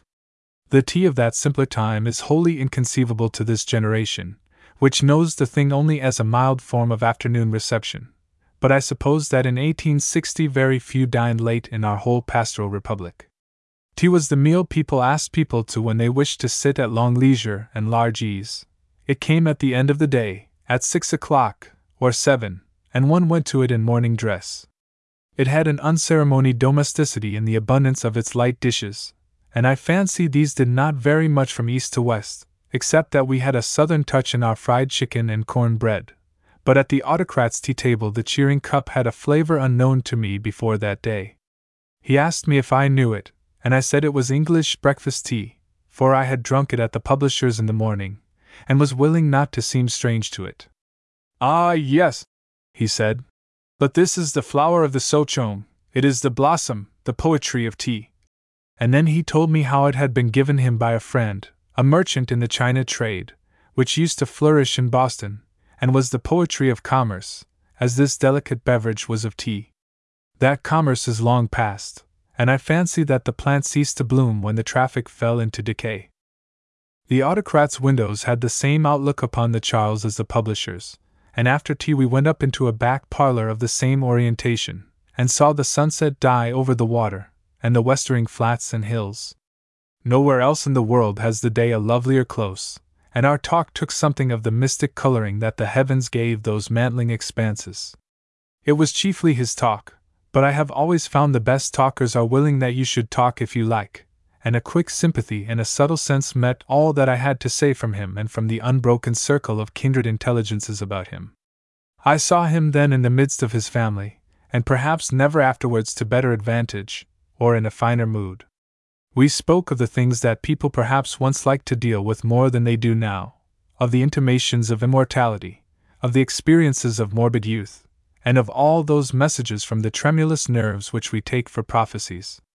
I was not ashamed, before his tolerant wisdom, to acknowledge the effects that had lingered so long with me in fancy and even in conduct, from a time of broken health and troubled spirit, and I remember the exquisite tact in him which recognized them as things common to all, however peculiar in each, which left them mine for whatever obscure vanity I might have in them, and yet gave me the companionship of the whole race in their experience. We spoke of forebodings and presentiments.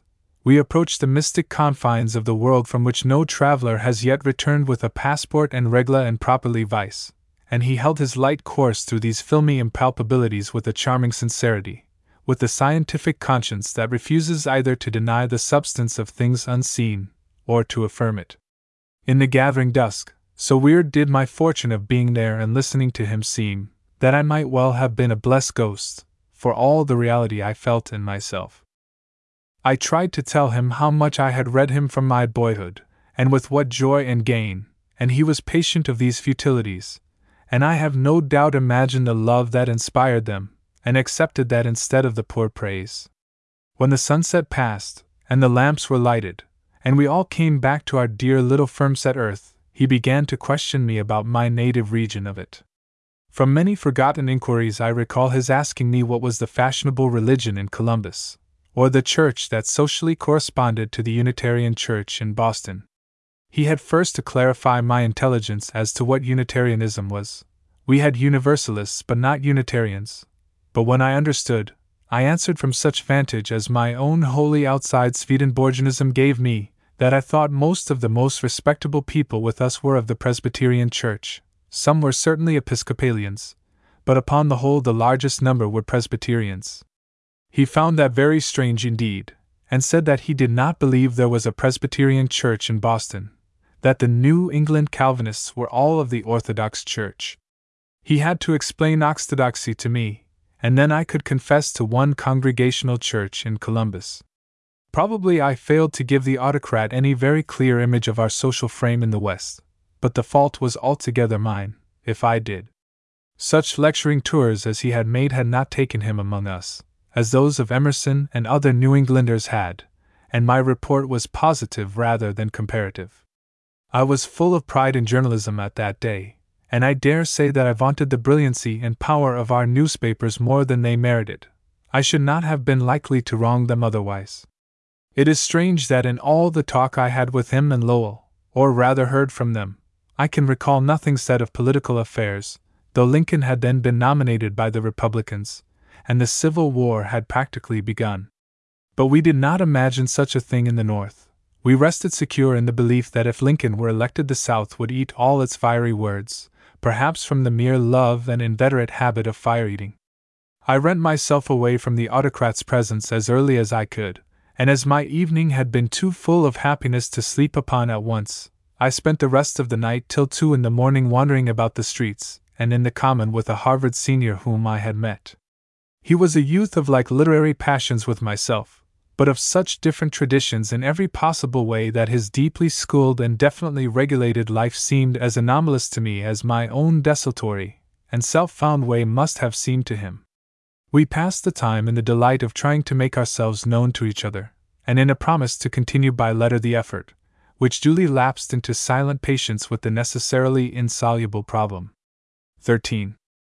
I must have lingered in Boston for the introduction to Hawthorne which Lowell had offered me, for when it came, with a little note of kindness and counsel for myself, such as only Lowell had the gift of writing.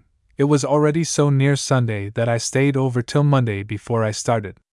I do not recall what I did with the time, except keep myself from making it a burden to the people I knew, and wandering about the city alone. Nothing of it remains to me except the fortune that favored me that Sunday night with a view of the old granary burying ground on Tremont Street. I found the gates open, and I explored every path in the place, wreaking myself in such meager emotion as I could get from the tomb of the Franklin family, and rejoicing with the whole soul of my Western modernity in the evidence of a remote antiquity which so many of the dim inscriptions afforded.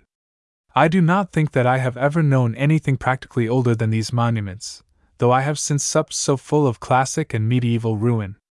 I am sure that I was more deeply touched by the epitaph of a poor little Puritan maiden who died at sixteen in the early 1630s than afterwards by the tomb of Cecilia Metella, and that the heartache which I tried to put into verse when I got back to my room in the hotel was none the less genuine because it would not lend itself to my literary purpose, and remains nothing but pathos to this day.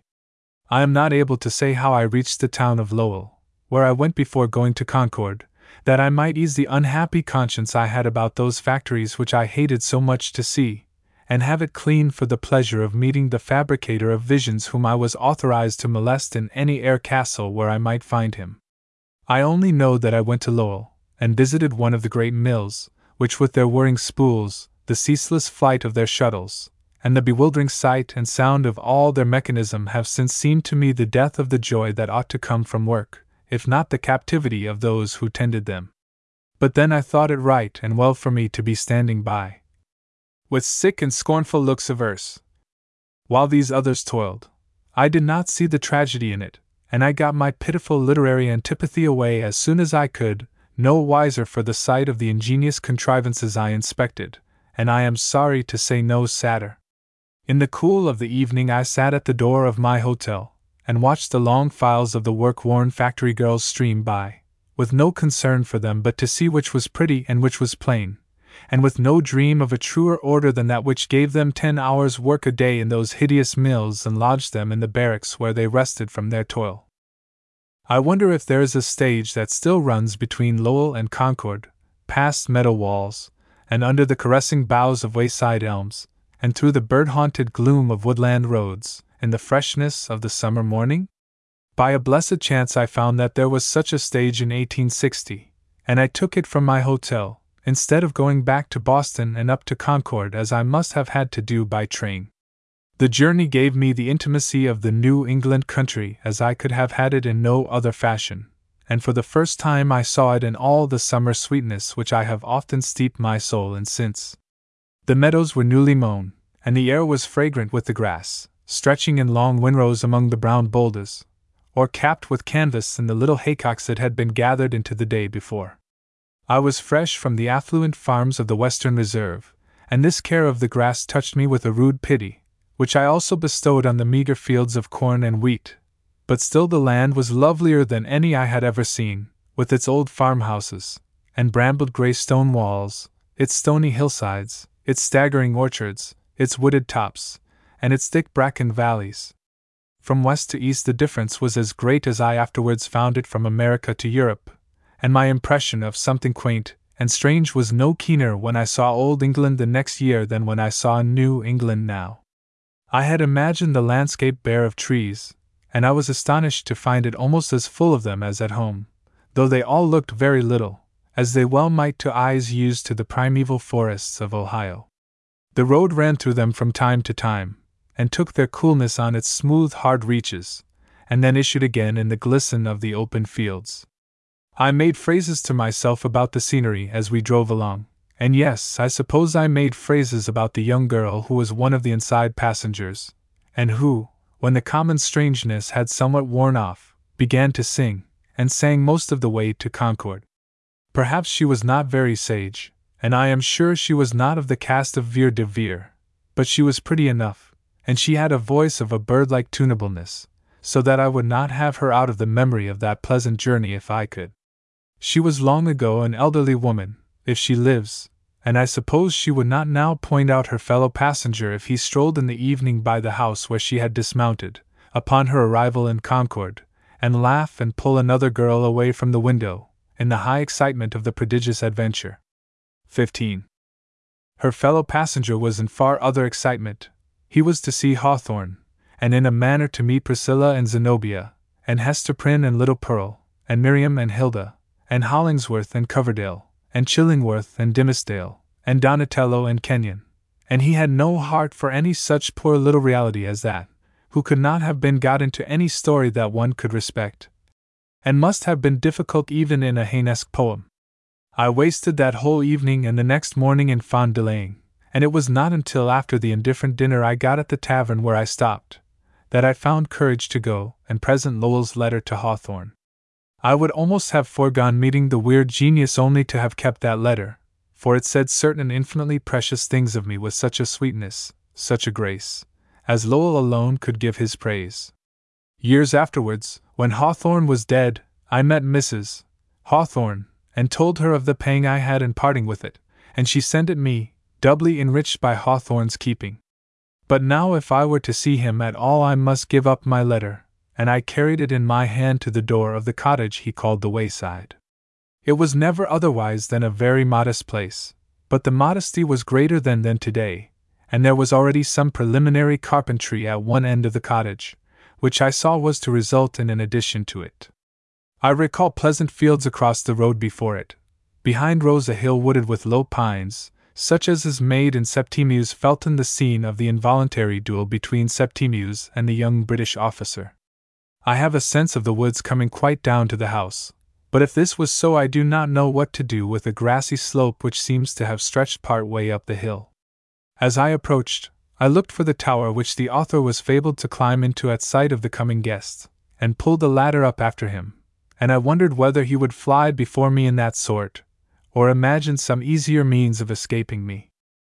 The door was opened to my ring by a tall, handsome boy whom I supposed to have been Mr. Julian Hawthorne, and the next moment I found myself in the presence of the romancer, who entered from some room beyond. He advanced carrying his head with a heavy forward droop, and with a pace for which I decided that the word would be pondering. It was the pace of a bulky man of fifty, and his head was that beautiful head we all know from the many pictures of it. But Hawthorne's look was different from that of any picture of him that I have seen. It was somber and brooding, as the look of such a poet should have been, it was the look of a man who had dealt faithfully and therefore sorrowfully with that problem of evil which forever attracted, forever evaded Hawthorne. It was by no means troubled. It was full of a dark repose. Others who knew him better and saw him oftener were familiar with other aspects, and I remember that one night at Longfellow's table, when one of the guests happened to speak of the photograph of Hawthorne which hung in a corner of the room, Lowell said, after a glance at it, Yes, it's good, but it hasn't his fine accipitral, pertaining to the look of a bird of prey, hawk like. D.W. Look! In the face that confronted me, however, there was nothing of keen alertness, but only a sort of quiet, patient intelligence, for which I seek the right word in vain. It was a very regular face, with beautiful eyes. The mustache, still entirely dark, was dense over the fine mouth.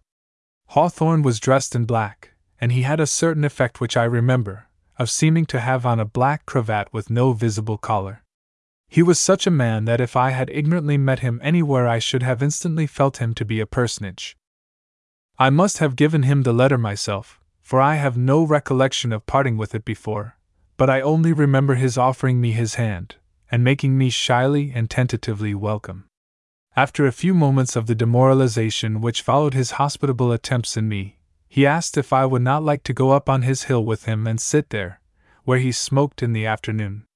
He offered me a cigar, and when I said that I did not smoke, he lighted it for himself, and we climbed the hill together. At the top, where there was an outlook in the pines over the Concord meadows, we found a log, and he invited me to a place on it beside him, and at intervals of a minute or so he talked while he smoked. Heaven preserve me from the folly of trying to tell him how much his books had been to me, and though we got on rapidly at no time, I think we got on better for this interposition. He asked me about Lowell, I dare say, for I told him of my joy in meeting him and Dr. Holmes, and this seemed greatly to interest him. Perhaps because he was so lately from Europe, where great men are always seen through the wrong end of the telescope, he appeared surprised at my devotion, and asked me whether I cared as much for meeting them as I should care for meeting the famous English authors. I professed that I cared much more, though whether this was true, I now have my doubts, and I think Hawthorne doubted it at the time. But he said nothing in comment, and went on to speak generally of Europe and America. He was curious about the West, which he seemed to fancy much more purely American, and said he would like to see some part of the country on which the shadow, or, if I must be precise, the damned shadow, of Europe had not fallen. I told him I thought the West must finally be characterized by the Germans, whom we had in great numbers, and purely from my zeal for German poetry, I tried to allege some proofs of their present influence, though I could think of none outside of politics, which I thought they affected wholesomely. I knew Hawthorne was a Democrat, and I felt it well to touch politics lightly, but he had no more to say about the fateful election than Pending than Holmes or Lowell had. With the abrupt transition of his talk throughout, he began somehow to speak of women, and said he had never seen a woman whom he thought quite beautiful. In the same way, he spoke of the New England temperament, and suggested that the apparent coldness in it was also real, and that the suppression of emotion for generations would extinguish it at last. Then he questioned me as to my knowledge of Concord, and whether I had seen any of the notable people. I answered that I had met no one but himself, as yet, but I very much wished to see Emerson and Thoreau. I did not think it needful to say that I wished to see Thoreau quite as much because he had suffered in the cause of John Brown as because he had written the books which had taken me and when he said that Thoreau prided himself on coming nearer the heart of a pine tree than any other human being, I could say honestly enough that I would rather come near the heart of a man. This visibly pleased him, and I saw that it did not displease him, when he asked whether I was not going to see his next neighbor, Mr. Alcott, and I confessed that I had never heard of him. That surprised as well as pleased him. He remarked, with whatever intention, that there was nothing like recognition to make a man modest, and he entered into some account of the philosopher, whom I suppose I need not be much ashamed of not knowing then, since his influence was of the immediate sort that makes a man important to his townsmen, while he is still strange to his countrymen. Hawthorne descanted a little upon the landscape, and said certain of the pleasant fields below us belonged to him, but he preferred his hilltop, and if he could have his way, those arable fields should be grown up to pines too. He smoked fitfully, and slowly, and in the hour that we spent together, his whiffs were of the desultory and unfinal character of his words. When we went down, he asked me into his house again, and would have me stay to tea, for which we found the table laid. But there was a great deal of silence in it all, and at times, in spite of his shadowy kindness, I felt my spirits sink. After tea, he showed me a bookcase, where there were a few books toppling about on the half filled shelves, and said coldly, this is my library. I knew that men were his books, and though I myself cared for books so much, I found it fit and fine that he should care so little, or seem to care so little. Some of his own romances were among the volumes on these shelves, and when I put my finger on the Blithedale romance, and said that I preferred that to the others, his face lighted up, and he said that he believed the Germans liked that best too. Upon the whole, we parted such good friends that when I offered to take leave, he asked me how long I was to be in Concord, and not only bade me come to see him again, but said he would give me a card to Emerson, if I liked. I answered, of course, that I should like it beyond all things, and he wrote on the back of his card something which I found, when I got away, to be I find this young man worthy. The quaintness, the little stiffness of it, if one pleases to call it so, was amusing to one who was not without his sense of humor, but the kindness filled me to the throat with joy. In fact, I entirely liked Hawthorne. He had been as cordial as so shy a man could show himself, and I perceived, with the repose that nothing else can give, the entire sincerity of his soul. Nothing could have been further from the behavior of this very great man than any sort of posing, apparently, or a wish to affect me with a sense of his greatness. I saw that he was as much abashed by our encounter as I was. He was visibly shy to the point of discomfort, but in no ignoble sense was he conscious, and as nearly as he could with one so much his younger, he made an absolute equality between us. My memory of him is without alloy one of the finest pleasures of my life, In my heart, I paid him the same glad homage that I paid Lowell and Holmes, and he did nothing to make me think that I had overpaid him. This seems perhaps very little to say in his praise, but to my mind it is saying everything, for I have known but few great men, especially of those I met in early life, when I wish to lavish my admiration upon them, whom I have not the impression of having left in my debt. Then, a defect of the Puritan quality, which I have found in many New Englanders, is that, wittingly or unwittingly, they propose themselves to you as an example, or if not quite this, that they surround themselves with a subtle ether of potential disapprobation, in which, at the first sign of unworthiness in you, they helplessly suffer you to gasp and perish. They have good hearts. And they would probably come to your succor out of humanity, if they knew how, but they do not know how. Hawthorne had nothing of this about him. He was no more tacitly than he was explicitly didactic. I thought him as thoroughly in keeping with his romances as Dr. Holmes had seemed with his essays and poems, and I met him as I had met the autocrat in the supreme hour of his fame. He had just given the world the last of those incomparable works which it was to have finished from his hand. The Marble Faun had worthily followed, at a somewhat longer interval than usual, the Blithedale Romance, and the House of Seven Gables, and the Scarlet Letter, and had, perhaps, carried his name higher than all the rest, and certainly farther.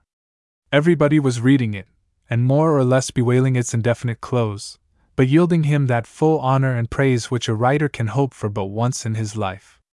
Nobody dreamed that thereafter only precious fragments, sketches more or less faltering, though all with the divine touch in them, were further to enrich a legacy which in its kind is the finest the race has received from any mind. As I have said, we are always finding new Hawthornes, but the illusion soon wears away, and then we perceive that they were not Hawthornes at all, that he had some peculiar difference from them, which, by and by, we shall no doubt consent must be his difference from all men evermore. I am painfully aware that I have not summoned before the reader the image of the man as it has always stood in my memory, and I feel a sort of shame for my failure. He was so altogether simple that it seems as if it would be easy to do so, but perhaps a spirit from the other world would be simple too, and yet would no more stand at parle, or consent to be sketched, than Hawthorne. In fact, he was always more or less merging into the shadow, which was in a few years wholly to close over him, there was nothing uncanny in his presence, there was nothing even unwilling, but he had that apparitional quality of some great minds which kept Shakespeare largely unknown to those who thought themselves his intimates, and has at last left him a sort of doubt. There was nothing teasing or wilfully elusive in Hawthorne's impalpability, such as I afterwards felt in Thoreau. If he was not there to your touch, it was no fault of his, it was because your touch was dull, and wanted the use of contact with such natures. The hand passes through the veridical phantom without a sense of its presence, but the phantom is none the less veridical for all that. 16. I kept the evening of the day I met Hawthorne wholly for the thoughts of him, or rather for that reverberation which continues in the young sensibilities after some important encounter. It must have been the next morning that I went to find Thoreau, and I am dimly aware of making one or two failures to find him, if I ever really found him at all. He is an author who has fallen into that abeyance, awaiting all authors, great or small, at some time or another, but I think that with him, at least in regard to his most important book, it can be only transitory. I have not read the story of his hermitage beside Walden Pond since the year 1858, but I have a fancy that if I should take it up now, I should think it a wiser and truer conception of the world than I thought it then. It is no solution of the problem, Men are not going to answer the riddle of the painful earth by building themselves shanties and living upon beans and watching ant fights. But I do not believe Tolstoy himself has more clearly shown the hollowness, the hopelessness, the unworthiness of the life of the world than Thoreau did in that book. If it were newly written, it could not fail of a far vaster acceptance than it had then, when to those who thought and felt seriously it seemed that if slavery could only be controlled, all things else would come right of themselves with us. Slavery has not only been controlled, but it has been destroyed, and yet things have not begun to come right with us. But it was in the order of Providence that chattel slavery should cease before industrial slavery, and the infinitely crueler and stupider vanity and luxury bred of it should be attacked. If there was then any provision of the struggle now at hand, the seers averted their eyes, and strove only to cope with the less evil. Thoreau himself, who had so clear a vision of the falsity and folly of society as we still have it, threw himself into the tide that was already, in Kansas and Virginia, reddened with war. He aided and abetted the John Brown raid.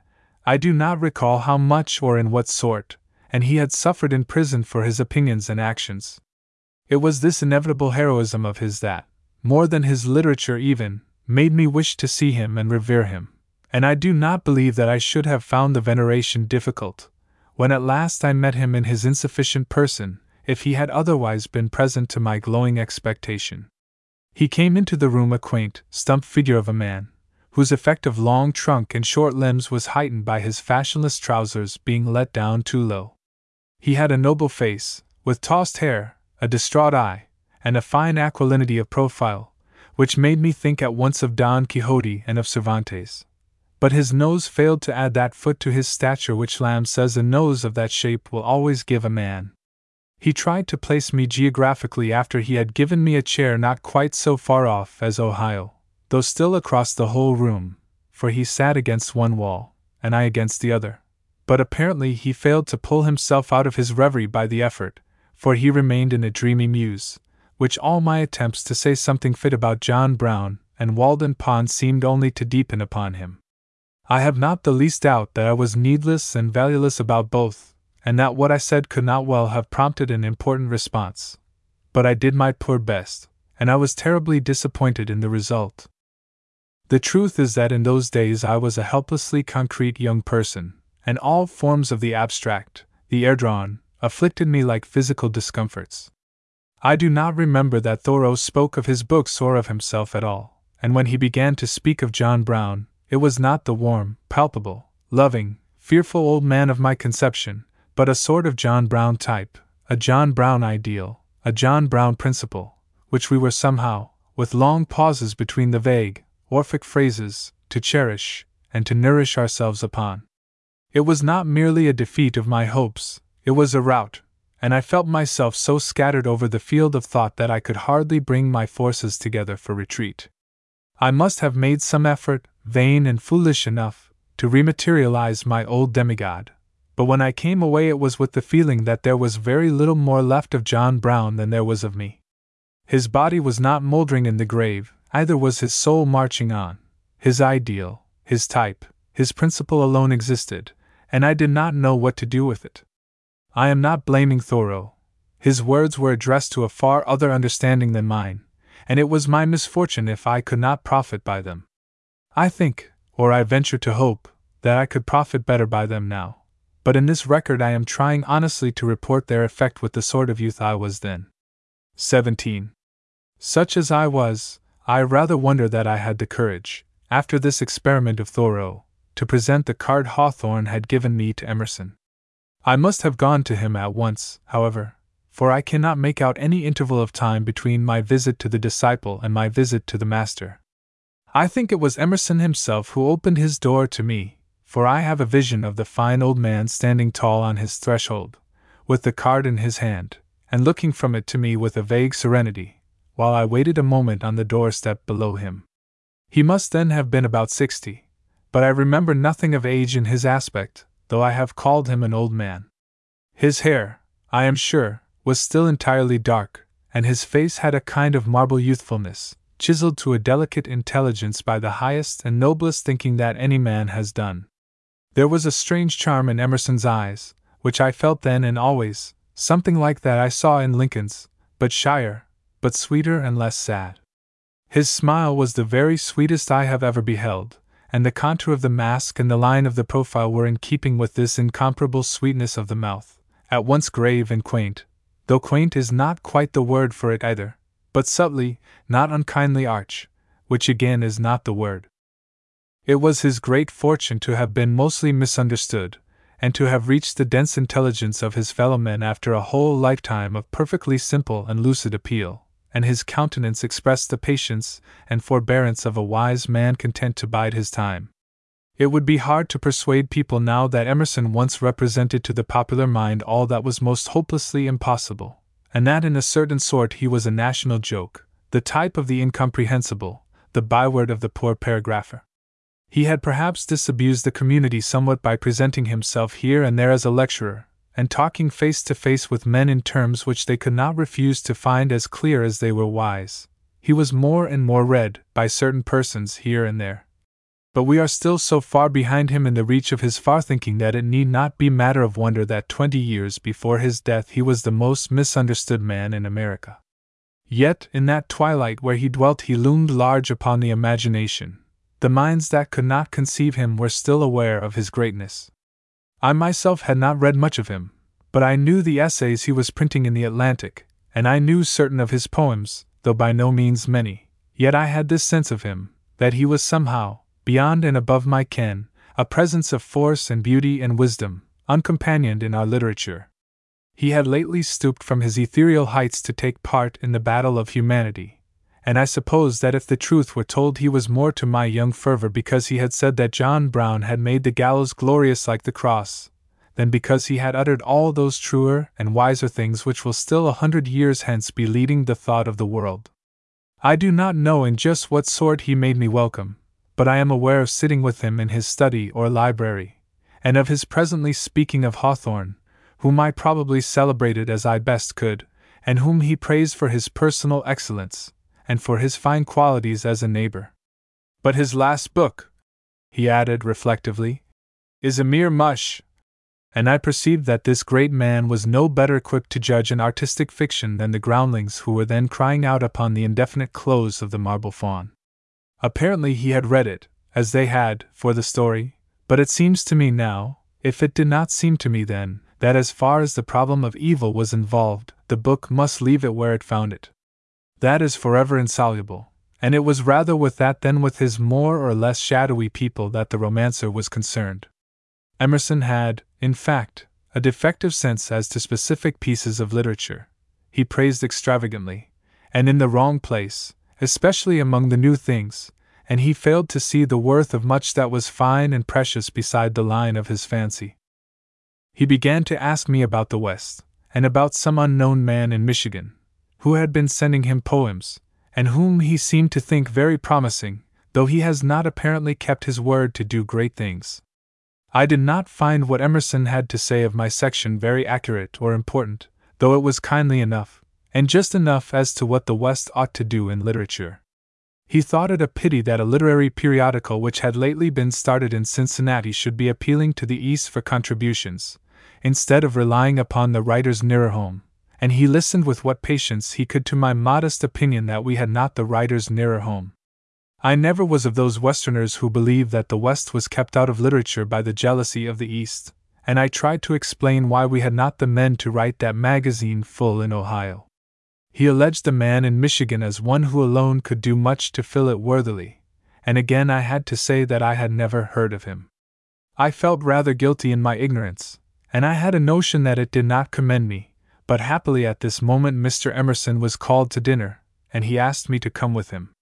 After dinner we walked about in his pleached garden a little, and then we came again into his library, where I meant to linger only till I could fitly get away. He questioned me about what I had seen of Concord, and whom besides Hawthorne I had met, and when I told him only Thoreau, he asked me if I knew the poems of Mr. William Ellery Channing. I have known them since, and felt their quality, which I have gladly owned a genuine and original poetry. But I answered then truly that I knew them only from Poe's criticisms, cruel and spiteful things which I should be ashamed of enjoying as I once did. Whose criticisms? asked Emerson. Poe's, I said again. Oh! he cried out, after a moment, as if he had returned from a far search for my meaning. You mean the jingle man? I do not know why this should have put me to such confusion, but if I had written the criticisms myself, I do not think I could have been more abashed. Perhaps I felt an edge of reproof, of admonition, in a characterization of Poe which the world will hardly agree with, though I do not agree with the world about him, myself, in its admiration. At any rate, it made an end of me for the time, and I remained as if already absent, while Emerson questioned me as to what I had written in the Atlantic Monthly. He had evidently read none of my contributions, for he looked at them, in the bound volume of the magazine which he got down, with the effect of being wholly strange to them, and then gravely affixed my initials to each. He followed me to the door, still speaking of poetry, and as he took a kindly enough leave of me, he said one might very well give a pleasant hour to it now and then. A pleasant hour to poetry! I was meaning to give all time and all eternity to poetry, and I should by no means have wished to find pleasure in it. I should have thought that a proof of inferior quality in the work. I should have preferred anxiety, anguish even, to pleasure.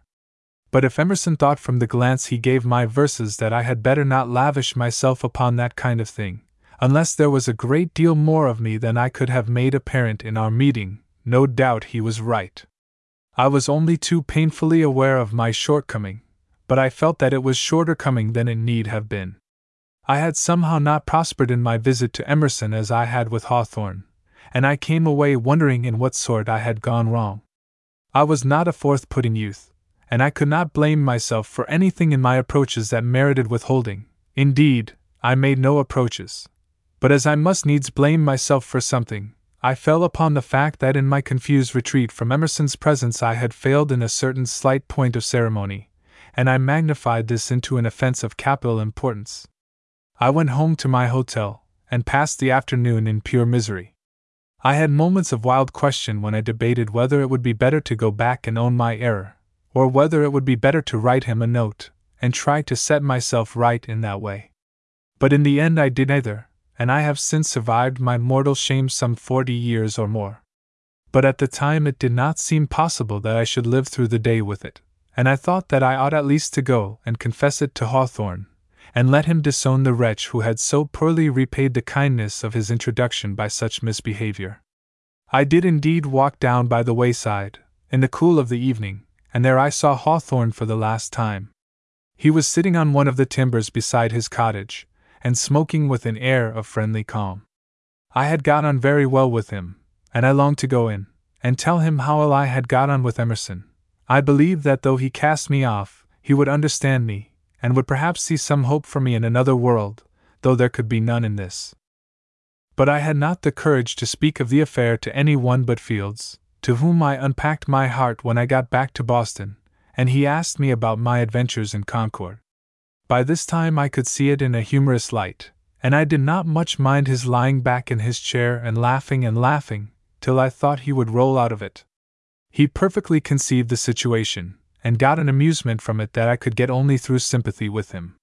But I thought it a favorable moment to propose myself as the assistant editor of the Atlantic Monthly, which I had the belief I could very well become, with advantage to myself if not to the magazine. He seemed to think so too. He said that if the place had not just been filled, I should certainly have had it, and it was to his recollection of this prompt ambition of mine that I suppose I may have owed my succession to a like vacancy some four years later. He was charmingly kind. He entered with the sweetest interest into the story of my economic life, which had been full of changes and chances already. But when I said very seriously that now I was tired of these fortuities, and would like to be settled in something, he asked, with dancing eyes, Why, how old are you? I am twenty three, I answered, and then the laughing fit took him again. Well, he said, you begin young out there. In my heart, I did not think that twenty three was so very young, but perhaps it was, and if any one were to say that I had been portraying here a youth whose aims were certainly beyond his achievements, who was morbidly sensitive, and if not conceited was intolerably conscious, who had met with incredible kindness, and had suffered no more than was good for him, though he might not have merited his pain any more than his joy. I do not know that I should gainsay him, for I am not at all sure that I was not just that kind of youth when I paid my first visit to New England. Literary Friends and Acquaintances First Impressions of Literary New York. By William Dean Howells. First Impressions of Literary New York. It was by boat that I arrived from Boston, on an August morning of 1860, which was probably of the same quality as an August morning of 1900. I used not to mind the weather much in those days. It was hot or it was cold, it was wet or it was dry, but it was not my affair and I suppose that I sweltered about the strange city, with no sense of anything very personal in the temperature, until nightfall. What I remember is being high up in a hotel long since laid low, listening in the summer dark, after the long day was done, to the Niagara roar of the omnibuses whose tide then swept Broadway from curb to curb, for all the miles of its length. At that hour, the other city noises were stilled, or lost in this vaster volume of sound, which seemed to fill the whole night. It had a solemnity which the modern comer to New York will hardly imagine, for that tide of omnibuses has long since ebbed away, and has left the air to the strident discords of the elevated trains and the irregular alarum of the gripcar gongs, which blend to no such harmonious thunder as rose from the procession of those ponderous and innumerable vans. There was a sort of inner quiet in the sound, and when I chose I slept off to it, and woke to it in the morning refreshed and strengthened to explore the literary situation in the metropolis. I. Not that I think I left this to the second day. Very probably I lost no time in going to the office of the Saturday Press, as soon as I had my breakfast after arriving, and I have a dim impression of anticipating the earliest of the Bohemians, whose gay theory of life obliged them to a good many hardships in lying down early in the morning, and rising up late in the day. If it was the office boy who bore me company during the first hour of my visit, by and by the editors and contributors actually began to come in. I would not be very specific about them if I could, for since that Bohemia has faded from the map of the Republic of Letters, it has grown more and more difficult to trace its citizenship to any certain writer. There are some living who knew the Bohemians and even loved them, but there are increasingly few who were of them, even in the fond retrospect of youthful follies and errors. It was in fact but a sickly colony, transplanted from the mother asphalt of Paris, and never really striking root in the pavements of New York. It was a colony of ideas, of theories, which had perhaps never had any deep root anywhere. What these ideas, these theories, were in art and in life, it would not be very easy to say, but in the Saturday press they came to violent expression, not to say explosion, against all existing forms of respectability. If respectability was your bete noir, then you were a bohemian, and if you were in the habit of rendering yourself in prose, then you necessarily shredded your prose into very fine paragraphs of a sentence each, or of a very few words, or even of one word. I believe this fashion prevailed till very lately with some of the dramatic critics, who thought that it gave a quality of epigram to the style, and I suppose it was borrowed from the more spasmodic moments of Victor Hugo by the editor of the press. He brought it back with him when he came home from one of those sojourns in Paris which possess one of the French accent rather than the French language. I long desired to write in that fashion myself, but I had not the courage. This editor was a man of such open and avowed cynicism that he may have been, for all I know, a kindly optimist at heart. Some say, however, that he had really talked himself into being what he seemed.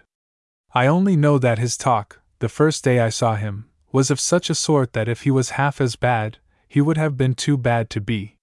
He walked up and down his rooms saying what lurid things he would directly do if any one accused him of respectability, so that he might disabuse the minds of all witnesses. There were four or five of his assistants and contributors listening to the dreadful threats, which did not deceive even so great innocence as mine, but I do not know whether they found it the sorry farce that I did.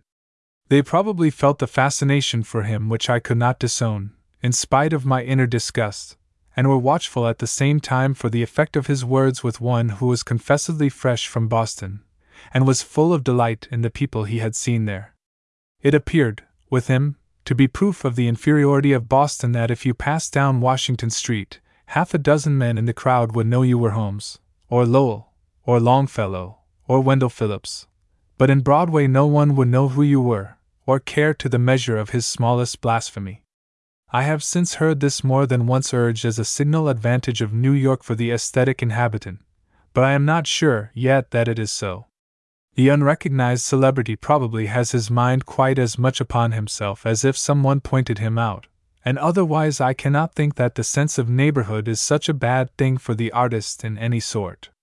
It involves the sense of responsibility, which cannot be too constant or too keen. If it narrows, it deepens, and this may be the secret of Boston. 2. It would not be easy to say just why the Bohemian group represented New York literature to my imagination, for I certainly associated other names with its best work, but perhaps it was because I had written for the Saturday Press myself, and had my pride in it, and perhaps it was because that paper really embodied the new literary life of the city, It was clever, and full of the wit that tries its teeth upon everything. It attacked all literary shams but its own, and it made itself felt and feared. The young writers throughout the country were ambitious to be seen in it, and they gave their best to it. They gave literally, for the Saturday press never paid in anything but hopes of paying, vaguer even than promises.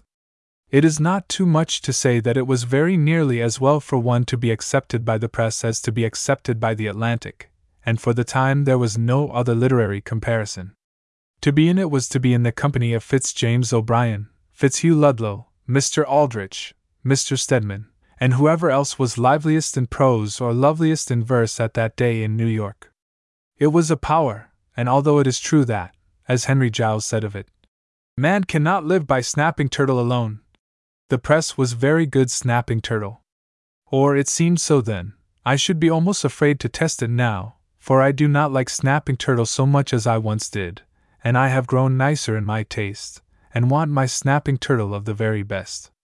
What is certain is that I went to the office of the Saturday Press in New York with much the same sort of feeling I had in going to the office of the Atlantic Monthly in Boston, but I came away with a very different feeling. I had found there a bitterness against Boston as great as the bitterness against respectability, and as Boston was then rapidly becoming my second country, I could not join in the scorn thought of her and said of her by the Bohemians. I fancied a conspiracy among them to shock the literary pilgrim, and to minify the precious emotions he had experienced in visiting other shrines. But I found no harm in that, for I knew just how much to be shocked, and I thought I knew better how to value certain things of the soul than they. Yet when their chief asked me how I got on with Hawthorne, and I began to say that he was very shy and I was rather shy, and the King of Bohemia took his pipe out to break in upon me with, Oh, a couple of shysters! And the rest laughed. I was abashed all they could have wished, and was not restored to myself till one of them said that the thought of Boston made him as ugly as sin. Then I began to hope again that men who took themselves so seriously as that need not be taken very seriously by me. In fact, I had heard things almost as desperately cynical in other newspaper offices before that, and I could not see what was so distinctively bohemian in these animate brave, these souls so baleful by their own showing. But apparently, Bohemia was not a state that you could well imagine from one encounter, and since my stay in New York was to be very short, I lost no time in acquainting myself further with it. That very night I went to the beer cellar, once very far up Broadway, where I was given to know that the Bohemian nights were smoked and quaffed away. It was said, so far west as Ohio, that the Queen of Bohemia sometimes came to Pfaff's, a young girl of a sprightly gift in letters, whose name or pseudonym had made itself pretty well known at that day, and whose fate, pathetic at all times, out tragedies almost any other in the history of letters. She was seized with hydrophobia from the bite of her dog, on a railroad train and made a long journey home in the paroxysms of that agonizing disease, which ended in her death after she reached New York. But this was after her reign had ended, and no such black shadow was cast forward upon Pfaff's, whose name often figured in the verse and the epigrammatically paragraphed prose of the Saturday press. I felt that as a contributor, and at least a brevet bohemian, I ought not to go home without visiting the famous place, and witnessing if I could not share the revels of my comrades. As I neither drank beer nor smoked, my part in the carousal was limited to a German pancake, which I found they had very good at Pfaff's, and to listening to the whirling words of my commensals, at the long boards spread for the Bohemians in a cavernous space under the pavement. There were writers for the Saturday Press and for Vanity Fair, a hopefully comic paper of that day, and some of the artists who drew for the illustrated periodicals. Nothing of their talk remains with me, but the impression remains that it was not so good talk as I had heard in Boston. At one moment of the orgy, which went but slowly for an orgy, we were joined by some belated bohemians whom the others made a great clamor over. I was given to understand they were just recovered from a fearful debauch. Their locks were still damp from the wet towels used to restore them, and their eyes were very frenzied.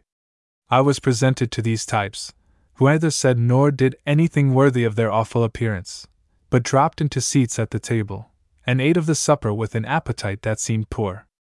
I stayed hoping vainly for worse things till eleven o'clock, and then I rose and took my leave of a literary condition that had distinctly disappointed me.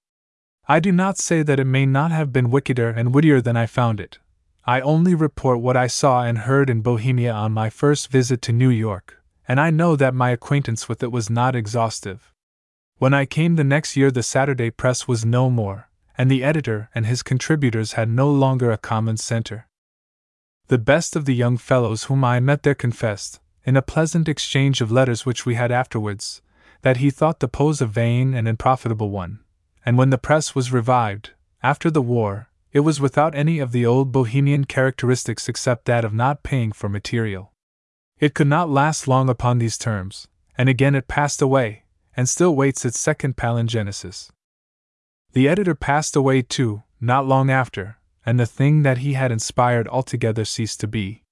He was a man of a certain sardonic power, and used it rather fiercely and freely, with a joy probably more apparent than real in the pain it gave.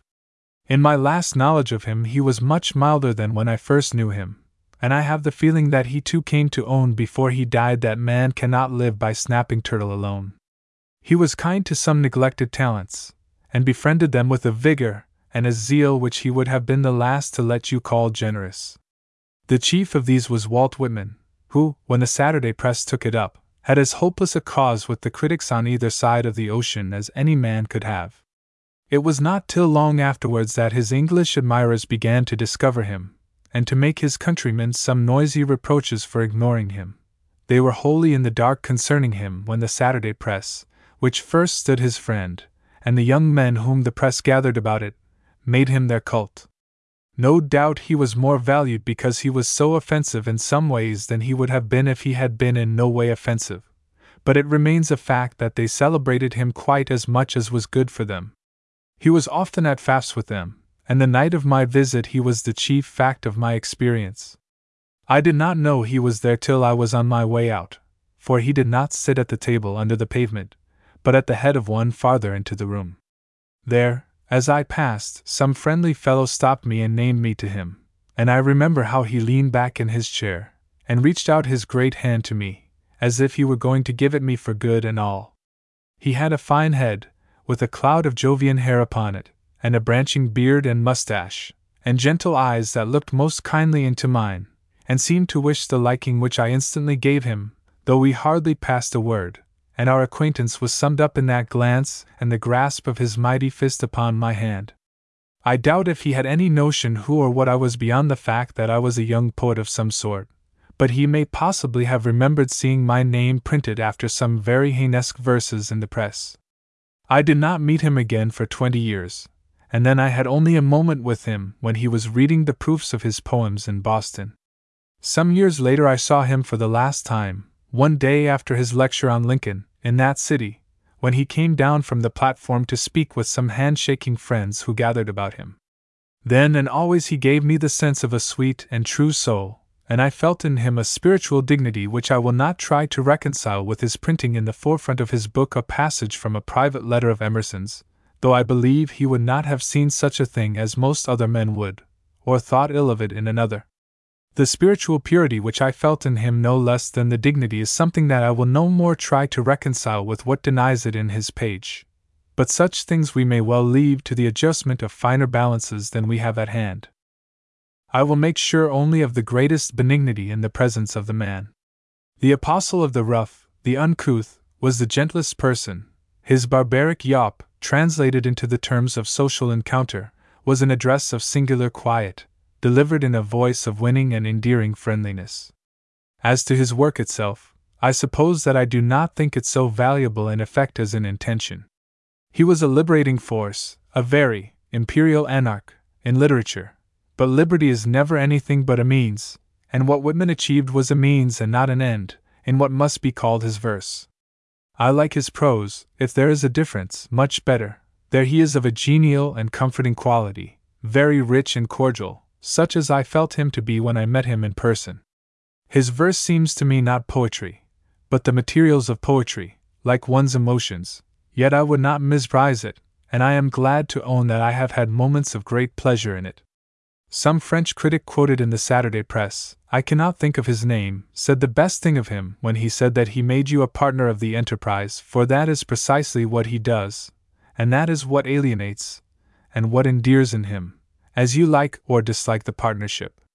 It is still something neighborly, brotherly, fatherly, and so I felt him to be when the benign old man looked on me and spoke to me. 3. That night at Pfaff's must have been the last of the Bohemians for me, and it was the last of New York authorship, too, for the time.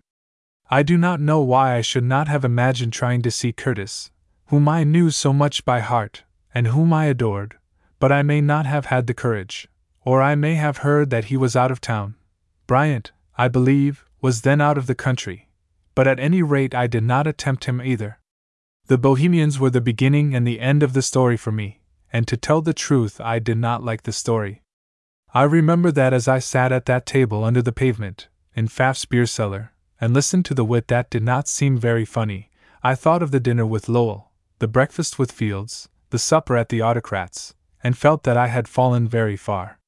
In fact, it can do no harm at this distance of time to confess that it seemed to me then, and for a good while afterwards, that a person who had seen the men and had the things said before him that I had in Boston could not keep himself too carefully in cotton, and this was what I did all the following winter, though of course it was a secret between me and me. I dare say it was not the worst thing I could have done, in some respects. My sojourn in New York could not have been very long, and the rest of it was mainly given to viewing the monuments of the city from the windows of omnibuses and the platforms of horse cars.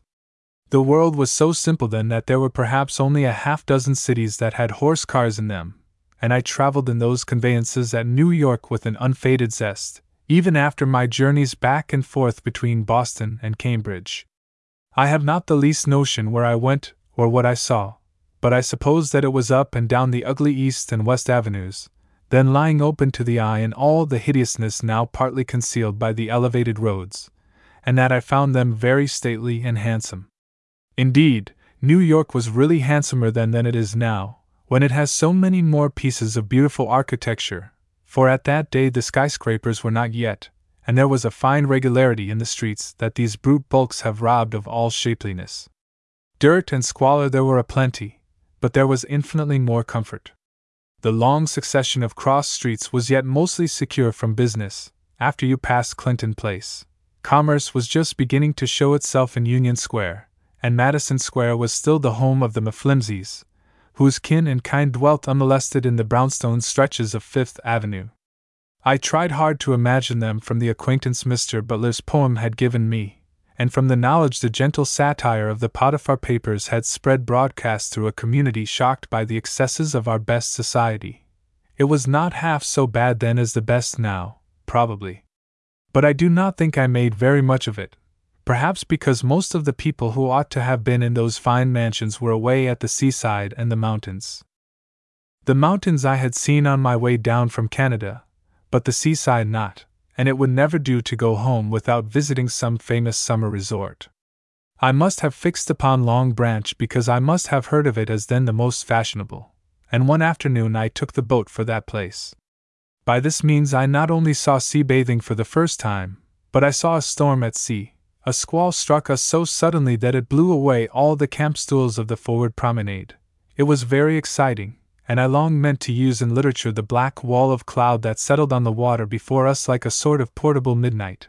I now throw it away upon the reader, as it were. It never would come in anywhere. I stayed all night at Long Branch, and I had a bath the next morning before breakfast, an extremely cold one, with a lifeline to keep me against the undertow. In this ride, I had the company of a young New Yorker, whom I had met on the boat coming down, and who was of the light, hopeful, adventurous business type which seems peculiar to the city, and which has always attracted me. He told me much about his life, and how he lived, and what it cost him to live. He had a large room at a fashionable boarding house, and he paid $14 a week. In Columbus, I had such a room at such a house, and paid three and a half and I thought it a good deal. But those were the days before the war, when America was the cheapest country in the world, and the West was incredibly inexpensive. After a day of lonely splendor at this scene of fashion and gaiety, I went back to New York, and took the boat for Albany on my way home. I noted that I had no longer the vivid interest in nature and human nature which I had felt in setting out upon my travels, and I said to myself that this was from having a mind so crowded with experiences and impressions that it could receive no more. And I really suppose that if the happiest phrase had offered itself to me at some moments, I should scarcely have looked about me for a landscape or a figure to fit it to. I was very glad to get back to my dear little city in the West. I found it seething in an August sun that was hot enough to have calcined the limestone state house, and to all the friends I was so fond of. 4. I did what I could to prove myself unworthy of them by refusing their invitations, and giving myself wholly to literature, during the early part of the winter that followed, and I did not realize my error till the invitations ceased to come, and I found myself in an unbroken intellectual solitude. The worst of it was that an ungrateful muse did little in return for the sacrifices I made her, and the things I now wrote were not liked by the editors I sent them to. The editorial taste is not always the test of merit, but it is the only one we have, and I am not saying the editors were wrong in my case. There were then such a very few places where you could market your work. The Atlantic in Boston and Harper's in New York were the magazines that paid, though the independent newspaper bought literary material the Saturday press printed it without buying, and so did the old Knickerbocker magazine, though there was pecuniary goodwill in both these cases. I toiled much that winter over a story I had long been writing, and at last sent it to the Atlantic, which had published five poems for me the year before. After some weeks, or it may have been months, I got it back with a note saying that the editors had the less regret in returning it because they saw that in the May number of the Knickerbocker the first chapter of the story had appeared. Then I remembered that, years before, I had sent this chapter to that magazine, as a sketch to be printed by itself, and afterwards had continued the story from it. I had never heard of its acceptance, and supposed, of course, that it was rejected. But on my second visit to New York, I called at the Knickerbocker office, and a new editor, of those that the magazine was always having in the days of its failing fortunes, told me that he had found my sketch in rummaging about in a barrel of his predecessor's manuscripts, and had liked it, and printed it. He said that there were fifteen dollars coming to me for that sketch, and might he send the money to me? I said that he might, though I do not see, to this day, why he did not give it me on the spot, and he made a very small minute in a very large sheet of paper, really like Dick Swiveller, and promised I should have it that night. But I sailed the next day for Liverpool without it. I sailed without the money for some verses that Vanity Fair bought of me, but I hardly expected that, for the editor, who was then Artemus Ward, had frankly told me in taking my address that ducats were few at that moment with Vanity Fair. I was then on my way to be consul at Venice, where I spent the next four years in a vigilance for Confederate privateers which none of them ever surprised. I had asked for the consulate at Munich, where I hoped to steep myself yet longer in German poetry, but when my appointment came, I found it was for Rome. I was very glad to get Rome even, but the income of the office was in fees, and I thought I had better go on to Washington and find out how much the fees amounted to. People in Columbus who had been abroad said that on $500 you could live in Rome like a prince, but I doubted this, and when I learned at the State Department that the fees of the Roman consulate came to only 300, I perceived that I could not live better than a baron, probably, and I despaired. The kindly chief of the consular bureau said that the president's secretaries, Mr. John Nicolay and Mr. John Hay, were interested in my appointment, and he advised my going over to the White House and seeing them. I lost no time in doing that, and I learned that as young Western men they were interested in me because I was a young Western man who had done something in literature, and they were willing to help me for that reason, and for no other that I ever knew. They proposed my going to Venice. The salary was then seven hundred and fifty, but they thought they could get it put up to a thousand. In the end, they got it put up to 1500, and so I went to Venice, where if I did not live like a prince on that income, I lived a good deal more like a prince than I could have done at Rome on a fifth of it. If the appointment was not present fortune, it was the beginning of the best luck I have had in the world, and I am glad to owe it all to those friends of my verse, who could have been no otherwise friends of me. They were then beginning very early careers of distinction which have not been wholly divided. Mr. Nicolay could have been about twenty five, and Mr. Hay nineteen or twenty.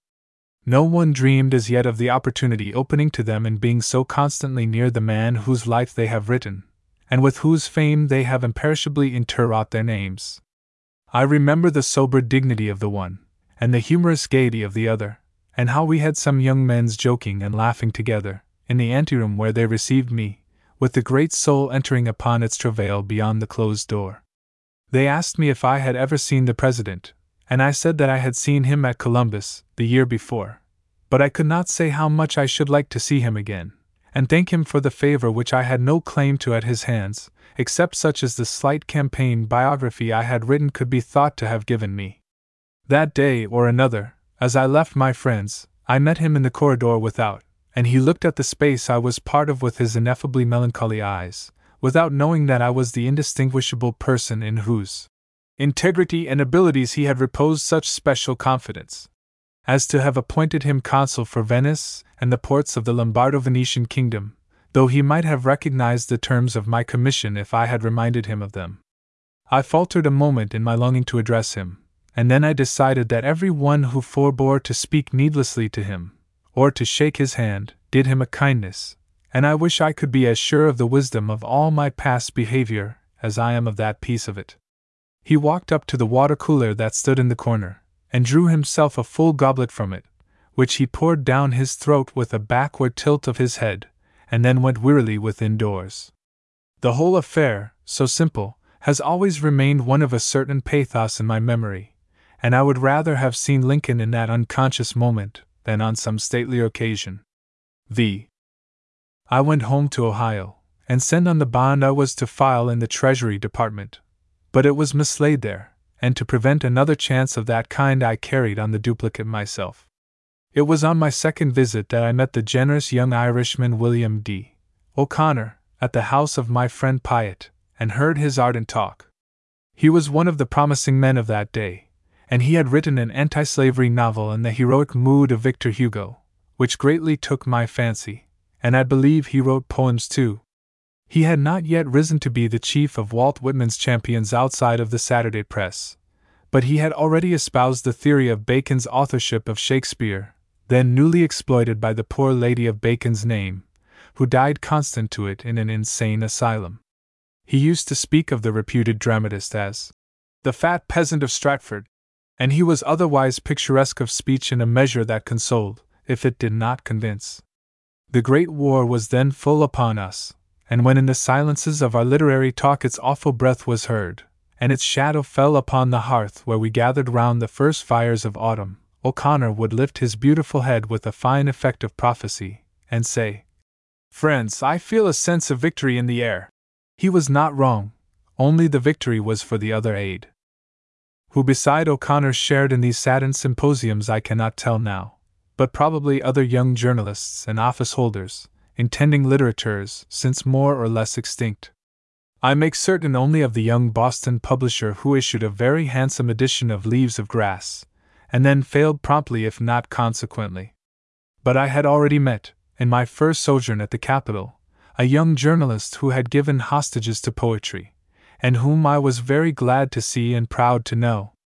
Mr. Stedman and I were talking over that meeting the other day, and I can be sure that I might have been without his memory, that I found him at a friend's house, where he was nursing himself for some slight sickness, and that I sat by his bed while our souls launched together into the joyful realms of hope and praise. In him I found the quality of Boston, the honor and passion of literature, and not a mere pose of the literary life, and the world knows without my telling how true he has been to his ideal of it. His earthly mission then was to write letters from Washington for the New York World, which started in life as a good young evening paper, with a decided religious tone, so that the Saturday press could call it the Night Blooming Serious. I think Mr. Stedman wrote for its editorial page at times, and his relation to it as a Washington correspondent had an authority which is wanting to the function in these days of perfected telegraphing. He had not yet achieved that seat in the stock exchange whose possession has justified his recourse to business, and has helped him to mean something more single in literature than many more singly devoted to it. I used sometimes to speak about that with another eager young author in certain middle years when we were chafing in editorial harness, and we always decided that Stedman had the best of it in being able to earn his living in a sort so alien to literature that he could come to it unjaded, and with a gust unspoiled by kindred savors. But no man shapes his own life, and I dare say that Stedman may have been all the time envying us our tripods from his high place in the stock exchange. What is certain is that he has come to stand for literature and to embody New York in it as no one else does. In a community which seems never to have had a conscious relation to letters, he has kept the faith with dignity and fought the fight with constant courage. Scholar and poet at once, he has spoken to his generation with authority which we can forget only in the charm which makes us forget everything else. But his fame was still before him when we met, and I could bring to him an admiration for work which had not yet made itself known to so many. But any admirer was welcome. We talked of what we had done, and each said how much he liked certain thing of the others. I even seized my advantage of his helplessness to read him a poem of mine which I had in my pocket. He advised me where to place it, and if the reader will not think it an unfair digression, I will tell here what became of that poem, for I think its varied fortunes were amusing and I hope my own sufferings and final triumph with it will not be without encouragement to the young literary endeavor. It was a poem called, with no prophetic sense of fitness, Forlorn, and I tried it first with the Atlantic Monthly, which would not have it. Then I offered it in person to a former editor of Harper's Monthly, but he could not see his advantage in it, and I carried it overseas to Venice with me. From that point, I sent it to all the English magazines as steadily as the post could carry it away and bring it back. On my way home, for years later, I took it to London with me, where a friend who knew Lewes, then just beginning with the Fortnightly Review, sent it to him for me. It was promptly returned, with a letter wholly reserved as to its quality, but full of a poetic gratitude for my wish to contribute to the Fortnightly. Then I heard that a certain Mr. Lucas was about to start a magazine, and I offered the poem to him. The kindest letter of acceptance followed me to America, and I counted upon fame and fortune as usual, when the news of Mr. Lucas's death came. I will not poorly joke an effect from my poem in the fact, but the fact remains. By this time I was a writer in the office of the Nation newspaper, and after I left this place to be Mr. Fields's assistant on the Atlantic, I sent my poem to the Nation, where it was printed at last. In such scant measure, as my verses have pleased it has found rather unusual favor, and I need not say that its misfortunes endeared it to its author. But all this is rather far away from my first meeting with Stedman in Washington.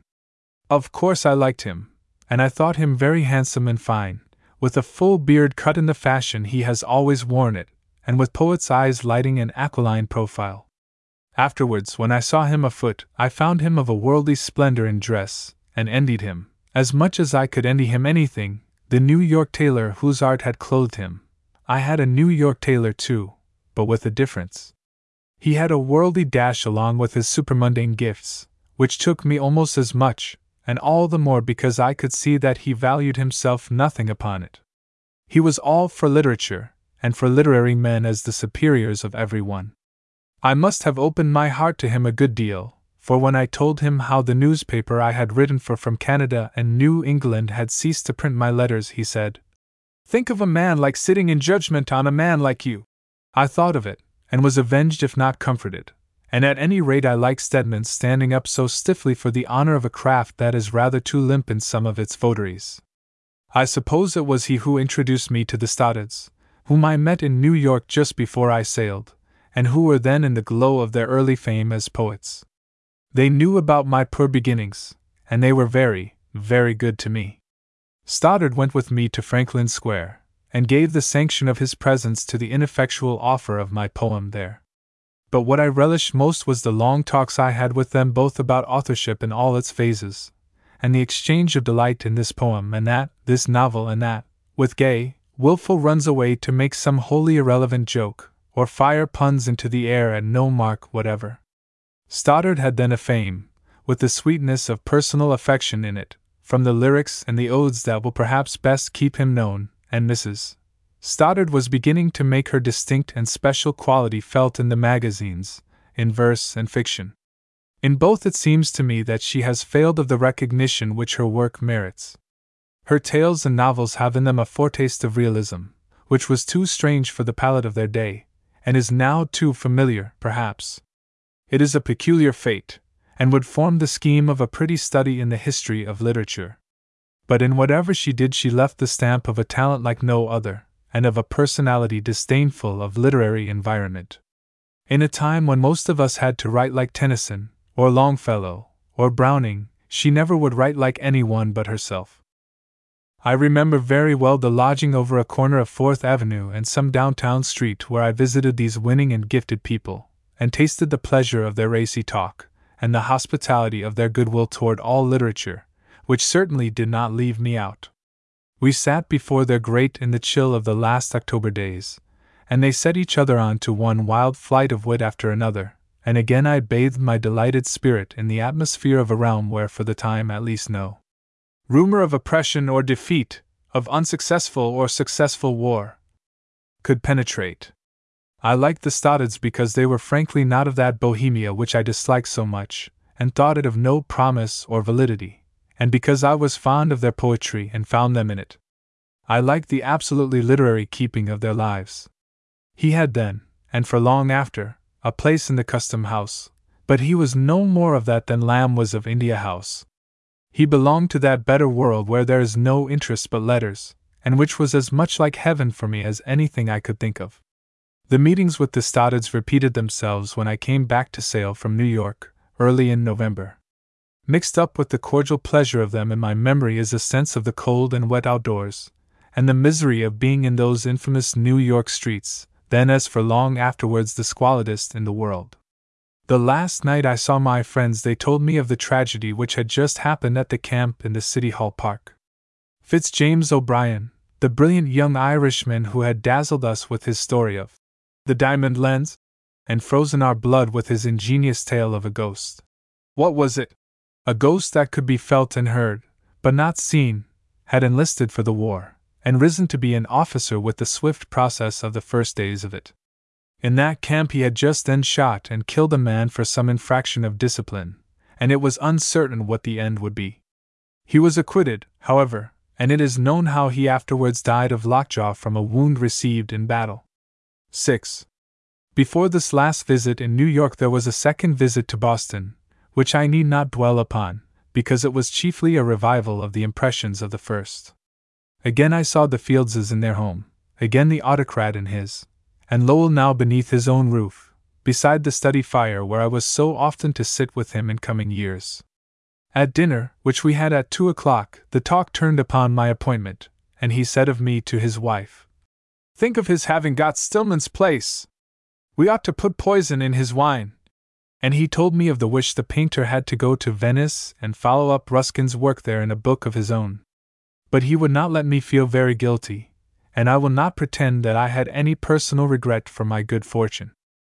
The place was given me perhaps because I had not nearly so many other gifts as he who lost it, and who was at once artist, critic, journalist, traveler, and eminently each. I met him afterwards in Rome, which the powers bestowed upon him instead of Venice, and he forgave me, though I do not know whether he forgave the powers.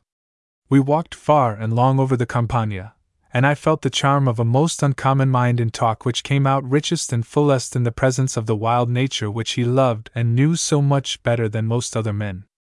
I think that the book he would have written about Venice is forever to be regretted, and I do not at all console myself for its loss with the book I have written myself.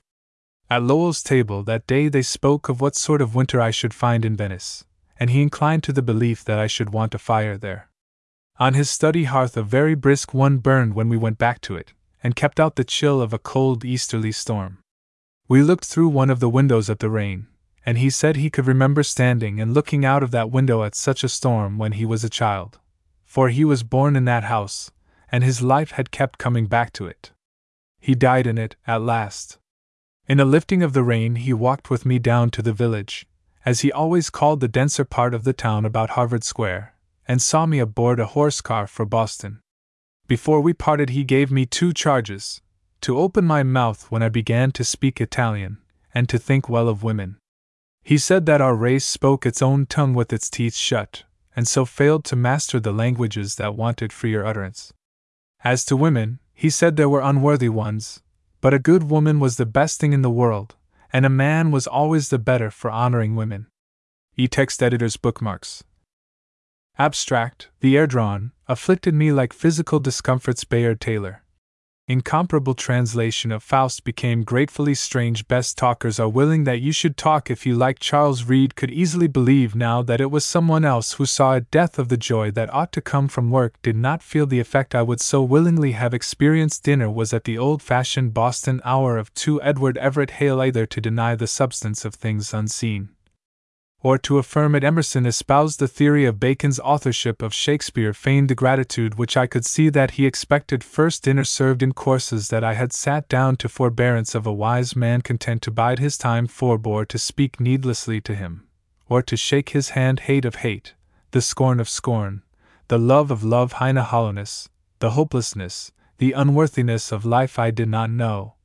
And I hated to ask, I find this young man worthy if he was half as bad he would have been too bad to be if he was not there to your touch. It was no fault of his in the South, there was nothing but a mistaken social ideal incredible in their insipidity, industrial slavery, Lincoln love of freedom, and the hope of justice. Lowell, man who had so much of the boy in him, men who took themselves so seriously, as that need met with kindness. If not honor, might so far forget myself as to be a novelist. Napoleonic height, which spiritually overtops the Alps, never paid in anything but hopes of paying not quite himself till he had made you aware of his quality odious hilarity, without meaning and without remission praised extravagantly. And in the wrong place, Quebec was a bit of the 17th century. Remember the dinner bells seen through the wrong end of the telescope, started things common to all, however peculiar in each Thoreau visited one of the great mills welcome me. And make the least of my shyness and strangeness with that tries its teeth upon everything.